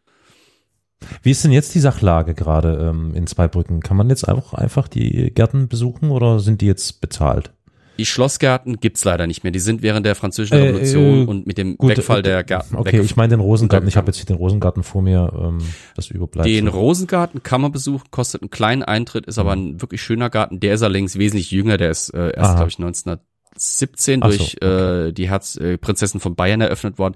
Aber zum Beispiel die, die Allee-Doppelachse kann man heute noch lang spazieren. Das ist auch eine beliebte Jogging- und Spazierstrecke in, in Zweibrücken. Hat es vor einer Weile eine Debatte drüber gegeben, weil eigentlich ist das so ein Kies-Schotterweg. Da waren irgendwelche schlauen Köpfe drauf gekommen. Vielleicht legen wir da Plastikplatten hin und so ein Krempel. Also, naja ja, ja. komischer Krempel, aber egal. Ähm, also ihr seht, ich, ich habe jetzt ewig lang lamentiert über Reformen, Projekte, bla bla bla. Ihr seht, Christian war verdammt umtriebig und das waren die jetzt eher, die eher trockenen Aspekte seiner herrschaftlichen Tätigkeiten und auch nur ein Ausschnitt seiner Reformen. Da war noch viel, viel mehr. Ähm, teilweise waren seine Reformen ihrer Zeit voraus, vielfach waren sie erstaunlich typisch für ihre Epoche. Also wir haben manchmal diese Vorstellung, dass im 18. Jahrhundert alles scheiße war. Nein, es gab durchaus eben Orte, wo, so wie hier in Zweibrücken damals, positive Reformpolitik versucht wurde zumindest. Ob die jetzt erfolgreich war, ist eine andere Sache. Aber es wurde versucht. Es wurde versucht, mit der Zeit zu gehen und auch eben diesen Ideen der Aufklärung und der aufkommenden Wissenschaftlichkeit ähm, äh, irgendwie Rechnung zu tragen. Teilweise war es auch äh, für ihre Epoche ein bisschen später, zum Beispiel die Pockenimpfung. Äh, meine bessere Hälfte hat da im Auftrag auch der Museumsleiterin äh, mal ein bisschen sich reingestürzt. Sie ist ja Ärztin und hat äh, teilweise da mehrere Tage lang sich mit der Pockenimpfung beschäftigt. Ich habe da mehr Pockenbilder äh, gesehen, als mir jemals lieb sein konnte und könnte.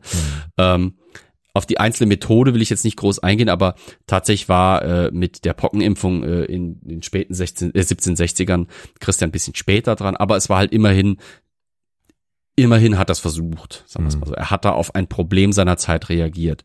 Ähm, mit manchen Sachen war also Christian offensichtlich sehr risikofreudig und hat gedacht, das wird funktionieren, ich mache das.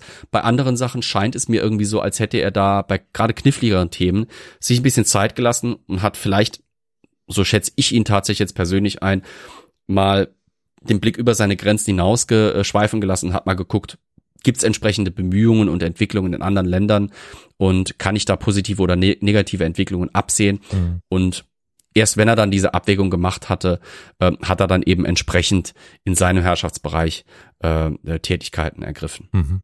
Insgesamt muss man aber sagen, fiel er durch die Umfänglichkeit seiner Engagements und äh, eben dem, dem Grad, zu dem er sich um alles kümmerte, ähm, für einen Herrn seines Standes in der Großregion durchaus aus dem Rahmen. Mhm. Und auch unterm Strich äh, war das Herzogtum durch ihn im Laufe der Zeit zu einem der moderneren Staatswesen seiner Zeit geworden, in dem seine Untertanen tatsächlich auch etliche Rechte und Vorteile gegenüber den Nachbarstaaten genossen. Übrigens, falls zum Beispiel der eine oder die andere sich jetzt schon gedacht hat, absoluter Herrscher, Herzog im 18. Jahrhundert, das waren ja alles Leibeigene, äh, im Herzogtum Pfalz-Zweibrücken war die Leibeigenschaft zum Beispiel schon seit den 1570ern abgeschafft. Ähm, und dadurch, dass Christian quasi der einzige große Landeigner war, es gab ganz wenige Adlige, die zwischen ihm und seinen Bauern standen, ähm, genossen die Bauern extrem viele Freiheiten oder überhaupt die, die, die Untertanen sehr viele Freiheiten. Es war also äh, ein Klima, in dem äh, die Leute wesentlich besser gestellt waren als in vielen anderen Gebieten äh, seines Zeitalters und auch seiner Region. Dass Christian durchaus in anderen Bereichen außerdem anders war als andere, sieht man auch in seinem persönlichen Leben. Schon ziemlich früh, nämlich 1741, hatte er sich um die günstige Verheiratung seiner Schwester Caroline Henriette gekümmert. Die wurde mit dem Landgrafen Ludwig von Hessen-Darmstadt verheiratet. Ludwig von Hessen-Darmstadt residierte damals in Pirmasens, einer Nachbarstadt von Zweibrücken und war, ja, wie formuliere ich das jetzt vorsichtig? Bad shit crazy. Der Typ war wirklich ein mentales Produkt von Inzest par excellence. Der exerzierte seinen Leibregimenter den ganzen Tag schwachsinnigst über den Paradeplatz, bis ihn die Soldaten reihenweise aus den, Sol aus den Latschen kippten. Er, er komponierte Militärmärsche, die absolut grotesk und schlimm waren und ließ die irgendwie ständig hoch und runter spielen. Und ich muss euch ganz ehrlich sagen, ich habe in der Ausstellung ein Porträt von ihm mit aufhängen dürfen. Allein wenn man sein Gesicht sieht, also dieser Ludwig von Hessen-Darmstadt war wirklich keine Schönheit. Dem sieht man den Inzest, der springt äh, aus dem Gesicht an. Aber egal, naja. Ähm, dessen Gattin eben, die Schwester von, Chris, äh, von Christian, äh, Caroline Henriette, äh, wurde mit ihm verheiratet und war eine so gebildete Frau und eine so herausragende Persönlichkeit, dass sie später sogar in die Geschichtsschreibung als große Landgräfin einging. Ähm, nicht nur schrieb Goethe über sie, dass er eine der beeindruckendsten Frauen war, die er jemals äh, irgendwie, äh, mit denen er jemals irgendwie Kontakt hatte.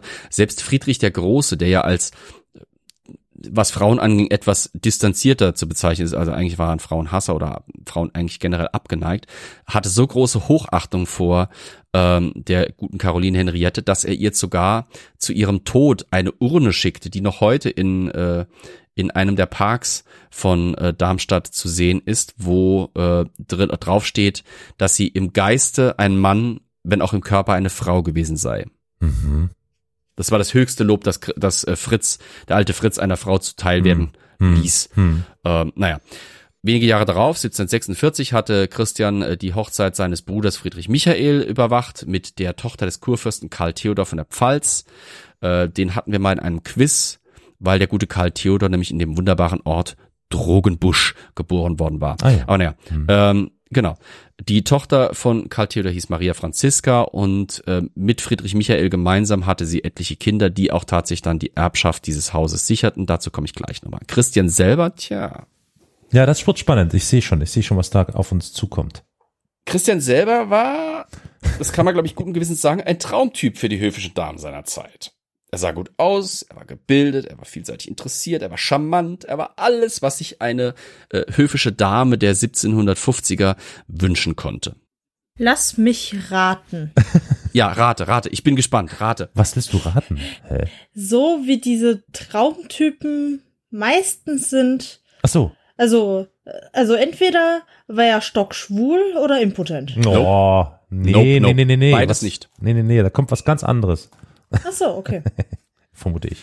Es, es ist auch, glaube ich, einer der spannendsten An äh, Teile und einer der viel diskutiertesten Teile seine, seines Lebens. Ähm, 1750 lernte er seine zukünftige Frau kennen. Äh, und zwar, als er in Mannheim am Hof war, das war der Sitz der Kurpfälzer Kurfürsten, das waren ja Verwandte, weil auch Wittelsbacher von, von Christian, insofern war er öfter dort. Die gute Dame hieß Marianne und war, 17, äh, war 1750 16 Jahre alt. Eine Frau von elegantem Auftreten und großem Talent. Aber sie hatte einen Makel. Denn statt eines eindrucksvollen Titels führte sie den Nachnamen Karmas, war eine bürgerliche, und Christian hatte sie im kurfürstlichen Hoftheater kennengelernt, wo sie als Tänzerin arbeitete. Hm.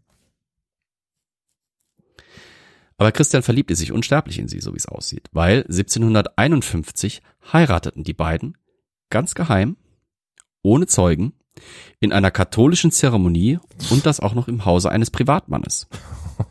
Krass. Der Öffentlichkeit gegenüber präsentierte er seine geheime Ehefrau als seine Mätresse. Das war damals weder anstößig noch problematisch. Niemand wusste von dieser brisanten Heirat zur Linken, wie man das nannte. Also eine Heirat zur Linken oder eine morganatische Ehe. Ich glaube, wir haben es mal in anderen Folgen mal so kurz angeschnitten. Das war eben die Art von Eheschließung, ähm, bei der man eben die daraus resultierenden äh, Erben vom Erbe ausschließt automatisch. Ähm, das heißt nicht, dass die unversorgt blieben, aber die waren zum Beispiel, also die, die Kinder aus dieser Ehe mit Marianne Karmas durch Herzog Christian waren nicht erbberechtigt für sein Herzogtum. Er ließ sie zur Gräfin von Vorbach erheben. Die Gräfin von Vorbach. Vorbach liegt hier quasi, quasi hinter meinem Rücken. Ich sitze ja hier in Saarbrücken inzwischen auf dem Trillerhügel.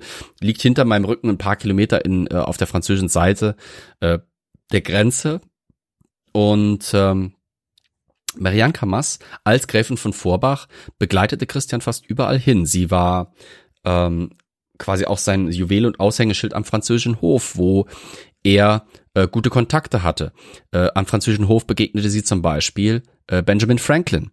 Marianne Camas hat mit Benjamin Franklin Schach gespielt und er hat sie als eine der wundervollsten und bezauberndsten und interessantesten Frauen, denen er jemals begegnet ist, bezeichnet. Ähm, sie schenkte ihm auch zum Beispiel später einen Stock mit einem Knauf aus Gold in Form einer phrygischen, einer Revolutionsmütze quasi. War eine Unterstützerin der amerikanischen Revolution und eine Schere. Den Stock gibt's glaube ich noch, der ist nämlich später dann in die Erbschaft von äh, George Washington übergegangen. Mhm. Ähm, Marianne Camas war eine gute Freundin erst noch der Gräfin äh, der der Madame de Pompadour, später auch ähm, äh, verkehrte sie im Dunstkreis von Marie Antoinette und Ludwig dem 16. und versuchte da Verbindungen aufzubauen. Sie war ein absolut wichtiger Bestandteil der Außenpräsentation Christians. Aber zeitlebens wusste keiner. Dass die verheiratet waren.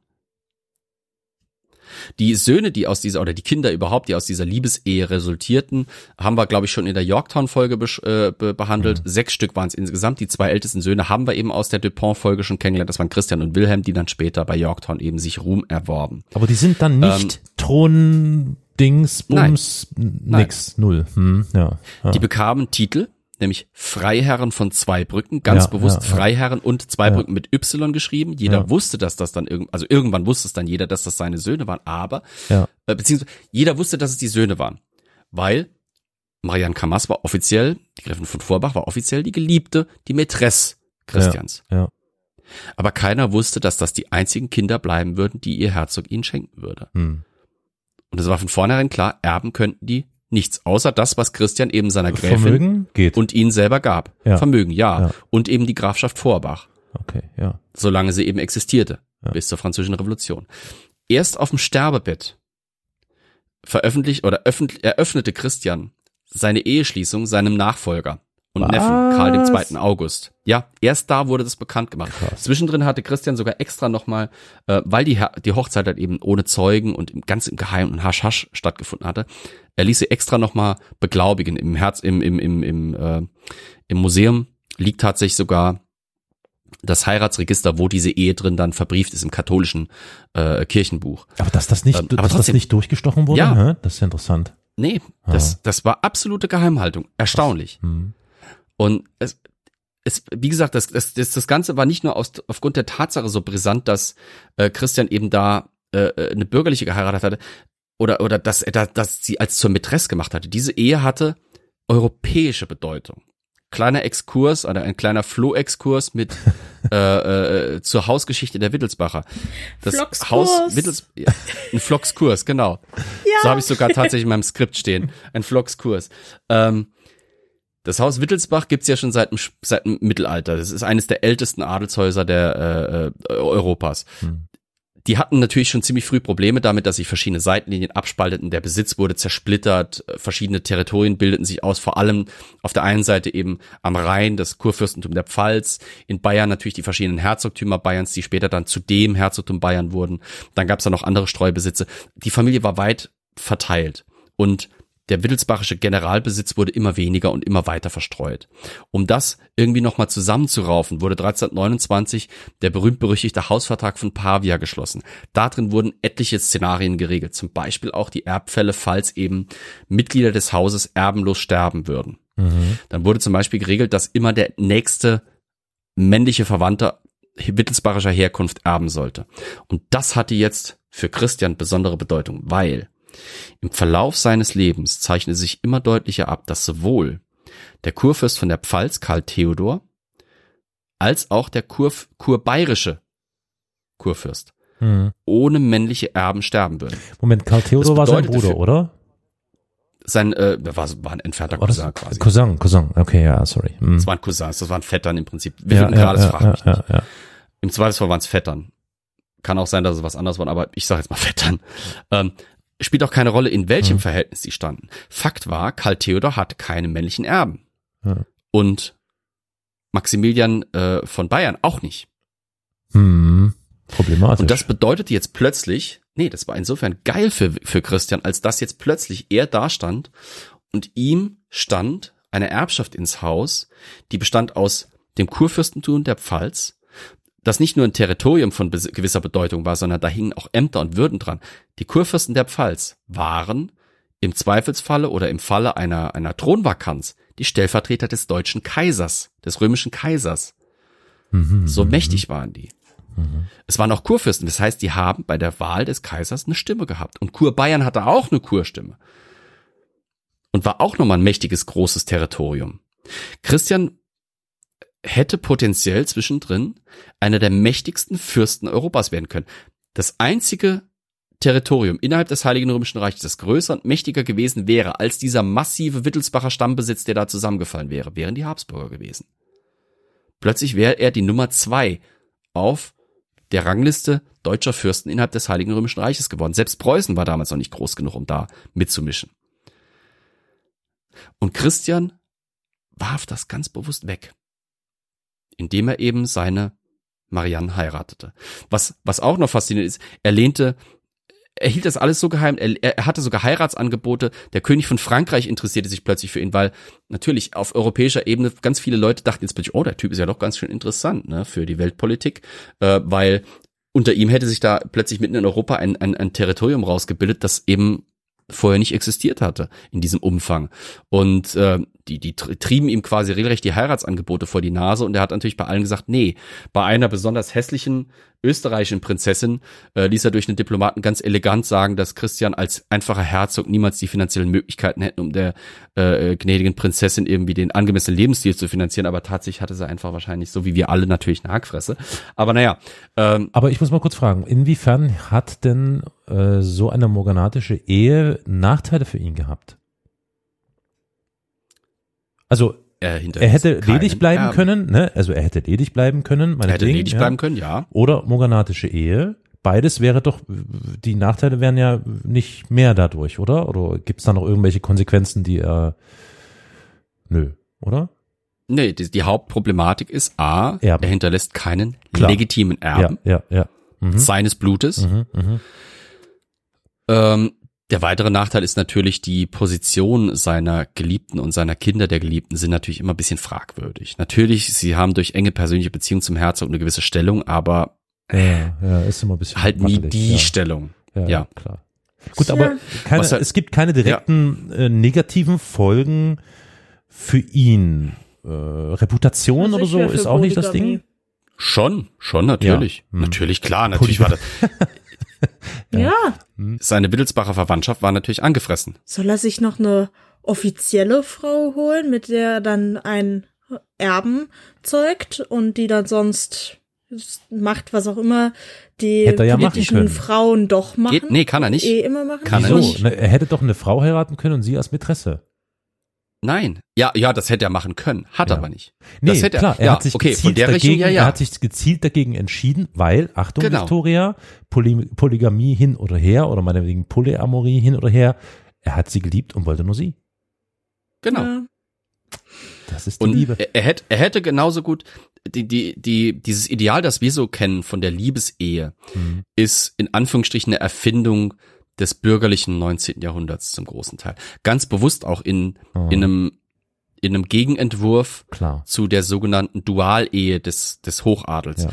Es war ganz üblich, dass eben ein Fürst eine Gattin hat mhm. und eine Geliebte. Mhm. Die Gattin hat er von der Familie quasi aufgedrückt bekommen aus dynastischen Gründen. Die mhm. Geliebte sucht er sich fürs Herz oder für die Hose, was weiß ich. Mhm. Äh, hier in Saarbrücken zum Beispiel unsere, unsere beiden wichtigsten Fürsten hier aus der Endzeit, Wilhelm Heinrich, der das Schloss hat bauen lassen, hatte eine Frau und hatte eine Geliebte bürgerlich zudem noch. So Sein krass, Sohn hat ihm nachgemacht, er hatte eine Frau und er hatte die Gänsegretel, seine Geliebte, die er mhm. später dann geheiratet hat und für die er Adelstitel gesammelt hat wie ein Berserker, sodass die am Schluss einen höheren Rang hat als er selber, obwohl sie trotzdem einfach die Gänsegretel war, weil sie die Tochter eines Gänsehüters war. Ja. Aber was soll's.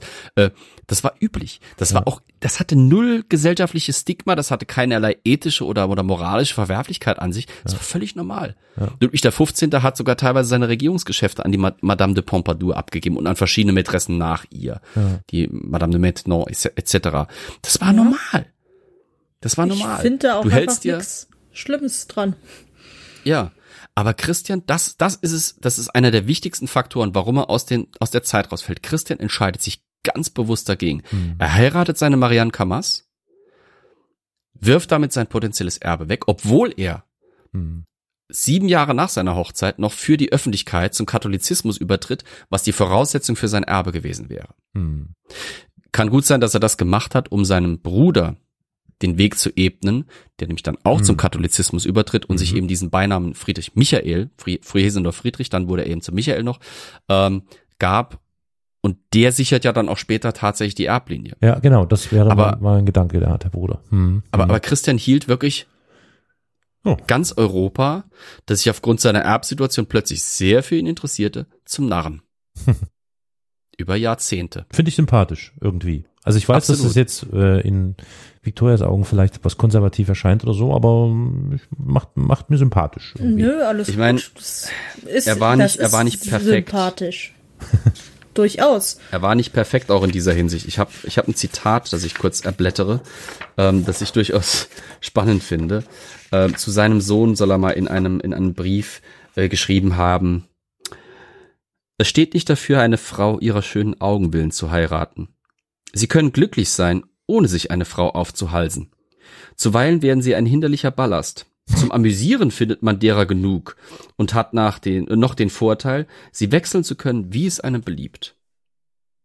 Ja, gut. Es ist irgendwie, äh, es, es macht fast noch faszinierender, dass er gleichzeitig solche Sprüche rausgehauen Das hat. spricht ja obwohl er nun wahrscheinlich ein für die äh, Madame Camas, oder wie sie heißt. Äh, äh, Camas, Camas, ja. Ja. Mhm, interessant. Man weiß es nicht. Also er hatte auch noch weitere Liebschaften. Hm. Also es war nicht so, dass er ihr treu geblieben ist in dem Sinne. Mhm.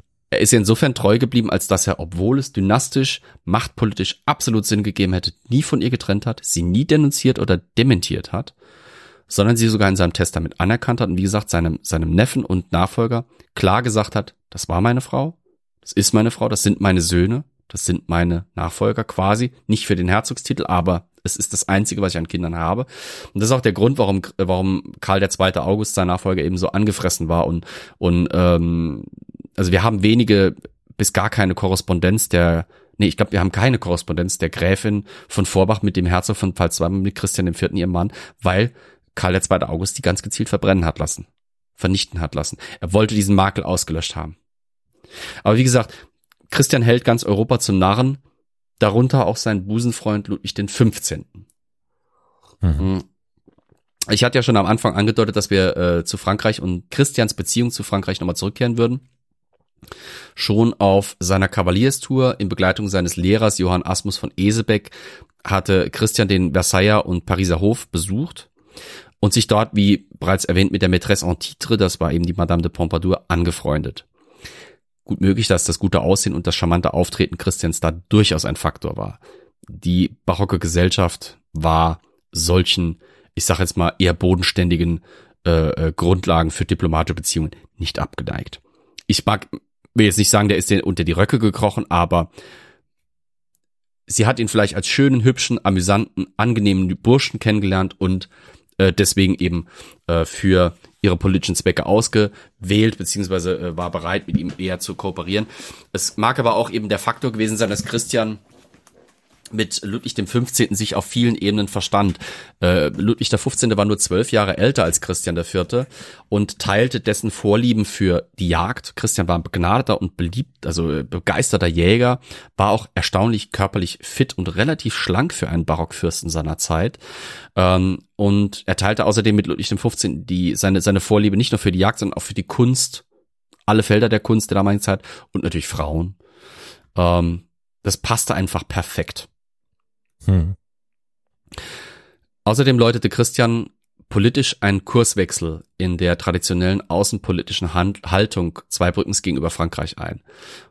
Um eben nicht, wie es bereits im 17. Jahrhundert, siehe meine Erklärung oben eben, ähm, äh, wieder zwischen diese Fronten äh, des hochgradig ex expansiven und aktiven Frankreichs auf der einen und dem eher passiven, äh, statischen Heiligen Römischen Reiches zu geraten und dazwischen irgendwie zu zerquetscht zu werden, äh, suchte Christian halt die Annäherung vor allem an Versailles.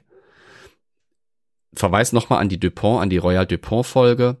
Äh, einer der Teile dieser, dieses außenpolitischen Wandels war eben diese Freundschaftsverträge, die Christian mit dem König von Frankreich schloss, im Zuge derer auch ähm, eben dieses Royal Dupont gegründet wurde und Subsidiengelder für den ewig klammen Herzog äh, von Pfalz-Zweibrücken locker gemacht wurden. Ähm, das war nur einer von vielen offiziellen Wegen, wie Zweibrücken und Versailles zusammenarbeiteten. Aber wie es damals und auch in Zeiten davor und eigentlich heute auch noch immer der Fall ist, persönliche Beziehungen sind sehr wichtig und da spielt eine Rolle, dass ab den 1750ern Christian fast ständig irgendwie in Paris mal ist. Also ab 1750 ist er häufig in Paris, wo er eben sein äh, Hotel de Dupont äh, unterhält. Er bekommt sogar äh, auf Bestreben und äh, Mitwirkung der Madame de Pompadour, aber auch natürlich mit Billigung äh, Louis 15. einen eigenen Appartementflügel in Versailles zugeteilt. Ähm, das ist ein hohes Privileg, dass ein ausländischer Fürst seines Ranges ein eigenes Appartement, umfängliches Appartement von mehreren Räumen ähm, zugeteilt bekommt im Herzen der Macht quasi, so dass er jederzeit ähm, nach, nach Versailles kommen kann und dort eben mit seinem Busenfreund jagen kann und, und Spaß haben kann. Ähm, Insbesondere ab 1751, wie gesagt, ist er da in Paris. Dieses Hotel de, de Hotel de Dupont, das ich erwähnt habe, wird äh, zu einem zweiten Hof quasi des Herzogs. Er unterhält also quasi in Zweibrücken seinen Hof, aber äh, im, im, im selbstgewählten temporären Exil in Paris eben auch. Ähm, dort etabliert er äh, einen regelrechten Anlaufpunkt für Künstler aller Felder. Äh, Christian liebte die französische Kultur. Er war von der so angetan, dass er sie auch in sein Herzogtum importierte. Neben eben Architekten und Pierre Pat und äh, der gute Monsart, von dem ich vorhin schon gesprochen habe, äh, auch Künstler. Er ließ französische Schriften in seiner Druckerei im Herzogtum Pfalz-Zweibrücken verlegen. Manchmal sogar ganz bewusst äh, Werke, die in seiner Nachbarschaft oder sogar in Frankreich verboten und zensiert waren. Haben wir einige Werke, die äh, dann eben anonym in Zweibrücken gedruckt werden. Ähm, auch werden mehrere Gazetten in Zweibrücken gegründet, also regelmäßig erscheinende Werke, zum Beispiel die Gazette Universelle de Littérature. Wie ihr wahrscheinlich vom Namen her schon schließt, wurde die in Französisch auch publiziert. Also Französisch wird quasi Hof- und, ähm, ich sag mal, Verkehrssprache im Adel Zweibrückens. Hm. Der Autor Bender schreibt in seinem Buch Voltaire und der Zweibrücker Hof folgendes.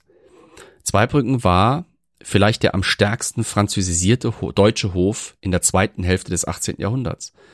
Goethe schreibt von Zweibrücken als ein klein Paris, weil er bei seiner Durchreise äh, feststellt, dass die Damen in Zweibrücken nach elegantester, modernster französischer Mode gekleidet sind und dort auf Französisch konversieren. Ähm, Christian ist derjenige, der das alles fördert und fordert auch irgendwie von seinen Leuten stillschweigend. Also natürlich folgt man der Mode des Herzogs und wenn der Herzog auf französische Sachen steht, dann macht man das halt nach. Ne? Mhm. Ähm, gleichzeitig bringt Christian auch deutsche Kultur nach Paris vor allem Musik. Christian mochte fast alles an französischer Kultur, bis auf die Musik. Er bevorzugte eher deutschen Stil und äh, führte in seinem äh, Gefolge auch des öfteren Musiker des Mannheimer Hoforchesters mit, des eben kurfürstlich-pfälzischen Orchesters, das damals wirklich europäischen Rang hatte und förderte da äh, individuelle Musiker zum Beispiel, ich, vielleicht können die ein oder anderen was damit anfangen, äh, Christian Kannabich, Ernst Eichner, Christoph Willibald Gluck, der dürfte vielleicht ein Begriff mhm. sein. Christoph mhm. Willibald Gluck wäre auch beinahe äh, Operndirektor in Zweibrücken geworden. Das hat aber aufgrund von Hofintrigen nicht so ganz geklappt und auf aufgrund ständig Klammer Finanzmittel äh, oder auch äh, François-André Dancien äh, Danican Philidor oder Anton Stamitz oder Jean-Baptiste Wendling und und viele viele mehr. Hm. Alle die förderte und patronierte er äh, in Paris, aber auch in Zweibrücken. In Zweibrücken selber unterhielt er natürlich eine Gemäldegalerie, die war vor allem von französischen Werken dominiert, aber er etablierte und förderte auch eben eine Ausbildung einer eigenen Zweibrücker Malerschule. Da haben wir dann zum Beispiel solche Namen wie ähm, äh, Christian Mannlich. Ah, ich habe noch eins vergessen, stimmt. Äh, bei den Musikern nicht nur siedelte er oder, oder förderte er Musiker, sondern im, im Windschatten dieser Musiker natürlich etablierte sich auch Instrumentenbau. Zum Beispiel mhm. die Werkstatt von äh, Matthias Christian Baumann. Falls ihr euch wundert, es war damals sehr üblich, dass man Kindern eben den, zumindest als Zweitnamen, den Namen des regierenden Herzogs gab. Das war halt eine Ehrerbietung. Deswegen heißen die alle Christian im Prinzip mit irgendeinem Namen. Hm. Ähm, Matthias Christian Baumann baute alle Arten von Klavieren und wir haben zum Beispiel Briefe von Wolfgang Amadeus Mozart von 1782, der seinem Bruder, äh, seinem, seinem Vater Leopold schreibt und den äh, fragen lässt äh, oder über den eine eine eine Gräfin fragen lässt nach dem Namen dieses dieses Zweibrücker Klavierbauers, bei dem er gerne ein Pianoforte bestellen will. Mhm. Mhm. Ne? Also es gibt auch heute noch ein, das habe ich leider jetzt äh, verpassen müssen, letzte Woche, äh, nee, vorletzte Woche wurde da an einem Freitag ein Orchester, ein, ein, ein kleines Konzert gespielt auf einem Original äh, äh, Tafelklavier von Christian äh, Baum, Matthias Christian Baumann aus der Zeit, also einem dieser Mozart-Klaviere. Mhm. Wunderschön. Wie gesagt, abgesehen von der Musik fördert er auch die Malerei, äh, hatte diese umfangreiche Gemäldesammlung fast komplett aus französischen Meistern bestehend und angelehnt an diese, aber stark auch durch sein eigenes Empfinden äh, gefördert und, und beeinflusst, ähm, unterstützte er die Ausbildung einer äh, von, von jungen Zweibrücker Künstlern oder von jungen Künstlern, die eben in den Zweibrücker Dunstkreis gerieten Und es gibt sogar Kunsthistoriker, die von einer eigenständigen Zweibrücker Landstuhl, äh, von einem, ja nicht Landstuhl, genau, von einem Zweibrücker Landstil oder einer Zweibrücker Schule reden. Äh, also einer eigenen Mal- und Stilrichtung, die eben aus diesem engen Austausch und persönlichen Austausch mit dem Herzog entstanden sein soll. Das ist aber ein bisschen strittig unter den Kunsthistorikern noch. Da müssen wir noch ein paar Jahre warten, bis da vielleicht ein endgültiges Urteil kommen könnte. Und da sind dann halt eben Maler wie äh, Christian von Mannlich, wie gesagt, Christian heißen sie irgendwie alle, ähm, der auch später äh, ganz wichtig für zum Beispiel die bayerische Kunst dann ist. Also wenn ihr zum Beispiel mal in die, in die neue, in die alte Pinakothek in München kommt, wird euch der Name von Mannlich auf jeden Fall begegnen. Und ihr werdet feststellen, dass dort ein Großteil des Bildstockes, sag ich mal, der, der, der, des Grundstockes äh, an, an, an Bildern und Kunstwerken, die die alte Pinakothek in München hat, ganz häufig als Provenienz Zweibrücken aufweist. Mhm. Weil es ist die Sammlung Herzog Christians, die später unter seinem Nachfolger Karl August ein bisschen ausgebaut wurde und dann vor der Französischen Revolution durch Christian von Mannlich von Homburg, wo das Schloss Karlsberg war, die neue Residenz Karl August, nach München gerettet wurde. Mhm. Ähm, aber auch Maler wie Daniel Hien oder Friedrich Müller äh, kamen aus dieser Malerschmiede Zweibrücken und verdankten eben ihre Karrieren äh, Christians Förderung. Christian wurde damit also ein richtiger Kulturvermittler zwischen Frankreich und Deutschland. Und das kann man getrost so sagen. Und ähm, ich habe jetzt wirklich schon etliches aus Zeit- und Konzentrationsgründen rausgelassen. Hm. Aber naja. Äh, langsam zum Ende kommt. Bei aller Lobhudelei, muss ich allerdings auch ein paar Schattenseiten seiner Herrschaft äh, sagen, äh, erwähnen und endlich, äh, ich bin froh. Ja, äh, Christian, dieser intelligente, viel interessierte und kulturbegeisterte, charismatische Fürst von europäischem Rang war in manchen Aspekten erschreckend naiv. Also seine Faszination für die Alchemie zum Beispiel, für diese Herstellung von Gold und diesen unseligen Josef Michael Stahl, äh, der ihm da alles versprochen hatte, ließ Christian vor lauter Guldenzeichen in den Augen jede Vernunft vergessen und über 115.000 Gulden, eine für damalige Zeit unvorstellbare Summe, verpulverte er fast wörtlich eben mhm. für diese Versprechungen Stahls. Das ist nur ein Posten. Geld, das das Herzogtum einfach nicht hatte. Mhm. Nur für die, für die hohlen Versprechungen. Mit seinen Experimenten die herzoglichen Finanzen durch eine stetige Goldproduktion äh, von mehreren 10.000 Gulden jährlich aufzupolieren. Dafür haut, hieb Christian wirklich alles weg und schmiss quasi sämtliche Profite, durch, die, die er durch seine Reformen erwirtschaftete, plus noch mehr Geld, das er nicht hatte, quasi in den Wind. Mhm. Stahl erschließt sich so wie andere Günstlinge um den Herzog eben Güter, Ämter und Ehren, vor allem aber Geld und Privilegien, die sich ihr Gönner eben nicht leisten konnte. Also er war nicht der Einzige, aber Stahl ist halt irgendwie so ein bisschen mein, mein Buhmann, weil er einer der krassesten äh, äh, Beispiele oder krassesten Übeltäter im, im mhm. Umkreis des Herzogs war. Äh, Christians Bemühungen in Sachen Gewerbe und Industrieförderung blieben, blieben, wie gesagt, eher unprofitabel. Die Manufakturen waren Zuschussgeschäfte, warfen wenig ab und gingen, wie zum Beispiel eben seine Porzellanmanufaktur, irgendwann ein. Christian blieb außerdem äh, der einzige wirkliche Wirtschaftsförderer, wie gesagt, weil ich ich habe es schon erwähnt, kein, kein finanzkräftiger oder risikofreundlicher mhm. bürgerlicher Unterbau im Herzogtum Pfalz-Zweibrücken entstand oder bestand, um an seiner Seite irgendwie zu investieren und bestehende Betriebe zum Beispiel auszuweiten oder in bestehende Wirtschaftszweige einzusteigen. Lust oder bittererweise muss ich eher sagen, kaum 100, 150 Jahre später ist die, dieses Bürgertum da. Und da erlebt Zweibrücken tatsächlich eine industrielle Blüte im Zuge eben der industriellen Revolution. Aber hier fehlt das einfach noch völlig. Mhm. Und selbst Subsidiengelder wie das, was für das Regiment Royal de Pont locker gemacht wird, bringen nicht die Wende. Christian verprasst das Geld einfach schneller, als sein Herzogtum es erwischen, äh, erwirtschaften konnte. Allein diese ganzen kulturellen, hochlöblichen, faszinierenden und fruchtbaren äh, Elemente seiner Hofhaltung verschlangen Unsummen. Hm. Insbesondere, weil es nicht ein Hof war, den er unterhielt, mhm. wie vielleicht in anderen Herzogtümern oder anderen Fürstentümern Deutschlands, sondern er hatte teilweise drei bis vier. In Paris, in Zweibrücken, auf seinem Schloss Jägersburg, auf seinem Jagdschloss Petersheim. Das konnte sich das Herzogtum nicht leisten. Er verschuldete sein Land so sehr, dass aus wirtschaftlicher Sicht die französische Revolution und der daraus resultierende Untergang des Herzogtums fast eine Rettung waren. Krass, ja. Sein Nachfolger Karl II. August hatte nämlich diese mageren Finanzen und die Schuldenberge, die Christian ihm überlassen hatte, noch verschlimmert. Hm. Und es war klar, um, um die 1790 rum war Zweibrücken im Prinzip kurz vorm Staatsbankrott. Hm. Steuerpolitisch hatte Christian und auch August nichts dagegen machen können. Sie konnten noch so viel, sehr die Steuern erheben. Mhm. Sie konnten noch so sich darum bemühen, ein neues Steuersystem einzuführen. Sie waren einfach zu verschwenderisch. Trotz dass sie es, trotz dass Christian es hauptsächlich geschafft hatte, seit dem 16. Jahrhundert eine Verzehnfachung der, äh, der, der, des Einkommens, der Einkünfte des Herzogtums zu generieren, reichte das nicht aus. Es war kein Land in Sicht. Mhm. Christian selbst sah die französische Revolution nicht mehr über sein geliebtes Zweibrücken hereinbrechen. Er erlebte auch nicht mehr den lang erwarteten Erbfall, mit dem dann eben Bayern, die Kurpfalz und Zweibrücken vereint wurden und äh, eben Bayern an Zweibrücken fiel. Ich weiß, die Bayern sagen es andersrum, aber glaubt denen kein Wort, die haben keine Ahnung.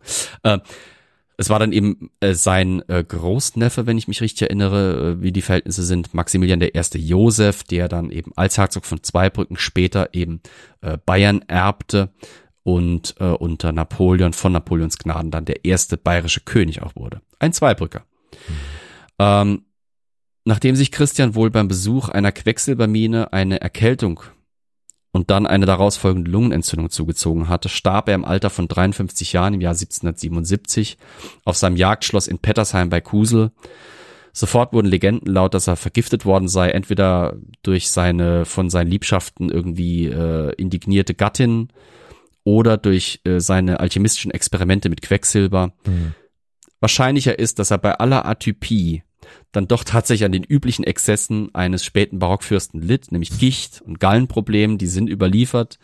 Trotz seiner Liebe zur Jagd und der verbürgten Fitness, am Ende war es war es einfach so, dass er wohl angeschlagen genug war, dass etwas Kälte und Feuchtigkeit ihm ein frühes Ende bescherte. Hm. Aber naja, Christian wurde in der Herzogsgruft von Zweibrücken beigesetzt, die aber wie so viele seiner Errungen und Hinterlassenschaften im Bombenhagel des Zweiten Weltkriegs komplett untergingen. Was uns bleibt, ist die Erinnerung an einen außergewöhnlichen Mann, einen absoluten, aufgeklärten, kunstsinnigen, naiven und romantischen, modernen, tragischen Herzog, der bis heute aus einer langen Reihe von Vor- und Nachfahren heraussticht und wenn für nichts sonst, dann ist er dafür vielleicht bekannt, dass er unter heutigen Zweibrückerinnen und Zweibrückern noch einer der bekannteren Herzöge ist und auch einer der beliebtesten. Mhm. Ähm, wo andere vergessen sind, ist er halt immer noch ein Begriff und wo andere vielleicht auch verhasst sind, zum Beispiel eben sein Neffe Karl II. August, der als Hundskarl in die Geschichte ging, ist er als der gute Christian, der gute Herzog Christian bekannt. Und ich hoffe, ich habe mit diesem langwierigen Vortrag euer Interesse halbwegs geweckt. Auf Wikipedia hat er seinen kleinen Antrag, wie gesagt, kommt, wenn ihr könnt, wenn es euch gelingt, mal für einen Tagesbesuch nach Zweibrücken. Bis März ist dort noch die Ausstellung, die äh, ich eben mit aufbauen durfte, die ganz toll ist. Äh, es gibt auch da diesen hervorragenden Katalog zu erwerben für 20 Euro. Das ist echt kein Geld für das, was ihr da bekommt. Äh, Mache ich jetzt hier ganz schamlos Werbung, verklagt mich, wie gesagt, dafür. Ansonsten hoffe ich, ihr habt äh, ein bisschen was über diese außergewöhnliche Figur kennen oder jetzt gelernt und äh, teilt meine Faszination und äh, Bewunderung auch zu einem gewissen Grad für diese, für diesen Mann. Ähm, und äh, nehmt mir nicht übel, dass ich eben euch heute statt mit einem Ereignis von englisch internationaler Bedeutung mit eben ein bisschen lokalpatriotistischem äh, Lokalgeplänkel gekommen bin. Und damit wäre ich dann am Ende, ihr Lieben. Spannend, spannend. Vielen Dank. War ja. eine coole Folge. Absolut. Ich bin sehr froh, dass, dass es nicht eine Schlacht war, sondern genau dieses Thema. Fand ich extrem interessant. ja. ich kann nicht nur Krieg. trotz allem wirtschaftlichen Versuchen, dass das doch alles so hoch verschuldet war. Das hätte ich jetzt nicht ja. gedacht dann am Ende. Er ist denselben Tod in Anführungsstrichen gestorben, den viele Barockfürsten gestorben sind. Mhm. Es ist halt diese Zwangslage zwischen, was kann das Territorium, gerade deutsche Fürsten, was kann das kleine, zersplitterte, verstreute Territorium leisten und was fordert die neue gesellschaftlich wirklich geforderte Hofhaltung von ihm. Man kann nicht ein Herzog sein von diesem Rang und nicht die Hofhaltung betreiben, die er eben betrieben hat. Hm. Das ist diese Krux. Das ist so ein bisschen auch das äh, Langzeiterbe Ludwigs des 14., der das etabliert hat damals in Frankreich. Ja, ja, ja. Diese Hofhaltung, die alle nachahmen wollten, an der sich alle gemessen haben und messen lassen mussten und die viele in den Ruin und andere in die Abhängigkeit getrieben hat genau wie Ludwig der 14. es wollte. Also es ist mhm. dieser lange, lange Schatten, der eben, es ist, eigentlich könnte man es krass so sagen, Ludwig der 14. hat, hat, hat Zweibrücken echt zweimal gefickt. Äh, einmal eben durch seine Reunionspolitik, wo er das Ganze in Schutt und Asche legen ließ und dann eben dadurch, dass seine Herzöge danach ähm, verzweifelt versucht haben, seinem Erbe und seinem mhm. Maßstab nachzueifern und dafür dieses überstrapazierte, zugrunde gerichtete Herzogtum noch weiter zugrunde gerichtet haben. Hochspannend. Naja. Hochspannend. Ich fand auch Hm. den, Ja. den, den Flurkurs äh, äh, zum Kameralismus äh, sehr interessant. Das war mir nämlich neu, dieser Begriff. Merkantilismus ja, Kameralismus nein. Sehr interessant, äh, wie man sich daran versucht hat. Und äh, es hat ja durchaus auch, äh, klang durchaus ja auch sinnvoll. Ne? Also muss man Absolut. sagen, sehr interessant, sehr umtriebige Person. Äh, durchweg tatsächlich eine gewisse Sympathie kann ich nicht verhehlen. Also ich kann das nachvollziehen, dass es dir ähnlich geht. Und Ha. mich hast du dazu Sehr gebracht, äh, mit Mann und Kind dann nach Zweibrücken in die Ausstellung Wollte zu ich gerade sagen, genau. Also äh, ich habe auch drüber nachgedacht. Ich habe mir jetzt die Bilder angeschaut von der, wie heißt das, Her Herzogvorstadt? Äh, Herzogvorstadt, und, ja. äh, Von der Herzogvorstadt und äh, von Zweibrücken so ein paar Bildchen angeschaut und gesagt, hm, ja doch, das könnte man vielleicht mal Es unternehmen. ist nicht mehr viel davon übrig, aber das, was noch übrig ist an äh, Mhm. alter Bausubstanz, stammt entweder von Christian tatsächlich oder aus dem 19. Jahrhundert, aus dieser Blütezeit unter der Industrie. ja. Und ich muss die Werbetrommel nochmal rühren. Ähm, was die Museumsleiterin, die Frau Dr. Glück, da zusammengetragen hat für die Ausstellung, ist wirklich wundervoll. Also ähm, private Sammler, aber auch eben verschiedene Leihgeber, Museen und, und Institutionen äh, aus ja dem Südwesten und Westen Deutschlands haben da wirklich etliche wunderschöne Stücke zusammengetragen. Originale Gemälde, Porzellan, Waffen, alle möglichen Schriftstücke und Artefakte aus der Zeit, die eben darauf Bezug nehmen. Für mich ist es wirklich eine große Freude gewesen, mit solchen Sachen arbeiten zu dürfen. Und Mhm. also ich bin der festen Überzeugung, dass jemand, der sich wirklich mit Geschichte beschäftigt und begeistert dafür ist, an dieser Ausstellung Freude haben wird. Wunderbar. Weil sie einfach nicht medial, also wir haben nicht viele Bildschirme und, und, und interaktive elektronische Krempel dastehen, aber ganz ehrliche, stabile ähm, oder im Falle des Porzellans weniger stabile Ausstellungsstücke, ähm, die halt einfach durch ihre Schönheit und ihre ihr Alter einfach wundervoll beeindrucken können. Von Porträts über Malereien von Christian Mannlich bis eben zum Zweibrücker Porzellan oder Waffen aus den verschiedenen äh, Waffenschmieden Zweibrückens, die für Christian hergestellt wurden, bis zu den Porträts des Mannes höchst selbst und seine, seiner Präsenz, die er in der Ausstellung hat. Mhm. Ich Guckt's denke, euch an. genau, wir, wirklich schön. wir werden auf jeden Fall alle relevanten Informationen zu dieser Ausstellung in die Shownotes packen. Da können die Hörerinnen, wenn sie es denn tatsächlich noch vor März nächsten Jahres hören, was sehr wünschenswert wäre, diesem folgen und tatsächlich mal einen Besuch abstatten. Absolut. Ich dachte mir, weil es so eine Oldschool-Folge ist, könnten wir ja mal wieder erwähnen, wie wir telefonisch und so weiter und so fort erreichbar sind. Oh Gott. Moment, Moment, das muss ich googeln. Du willst uns doch nur. Na, ich dachte so, eine Reminiszenz an alte Zeiten. Wie gesagt, meine Aufnahme ist schon vorbei, ich mache das nicht. Pff, Spalter! in. Ja, Ich kann, ich kann. Ich habe die Telefonnummer vor Augen. geht los. Wie sind wir telefonisch erreichbar, Flo? Also der Anrufbeantworter. Unter der grandiosen Nummer 0351 841 686 20 ruft uns an. Und dann gibt's noch so die klassischen Formate, Discord-Chat, Slack-Chat. Twitter gibt es auch. Olli, du weißt sicher noch, wie der Twitter-Account lautet, auch wenn es lang her ist, dass wir den mal erwähnt haben. Das ist unter dem Handel Geschichtspot. Da könnt ihr uns bei Twitter erreichen. Auf Twitch sind wir auch erreichbar unter twitch.tv slash Historia Universalis. Auf YouTube findet ihr uns unter diesem Namen Historia Universalis.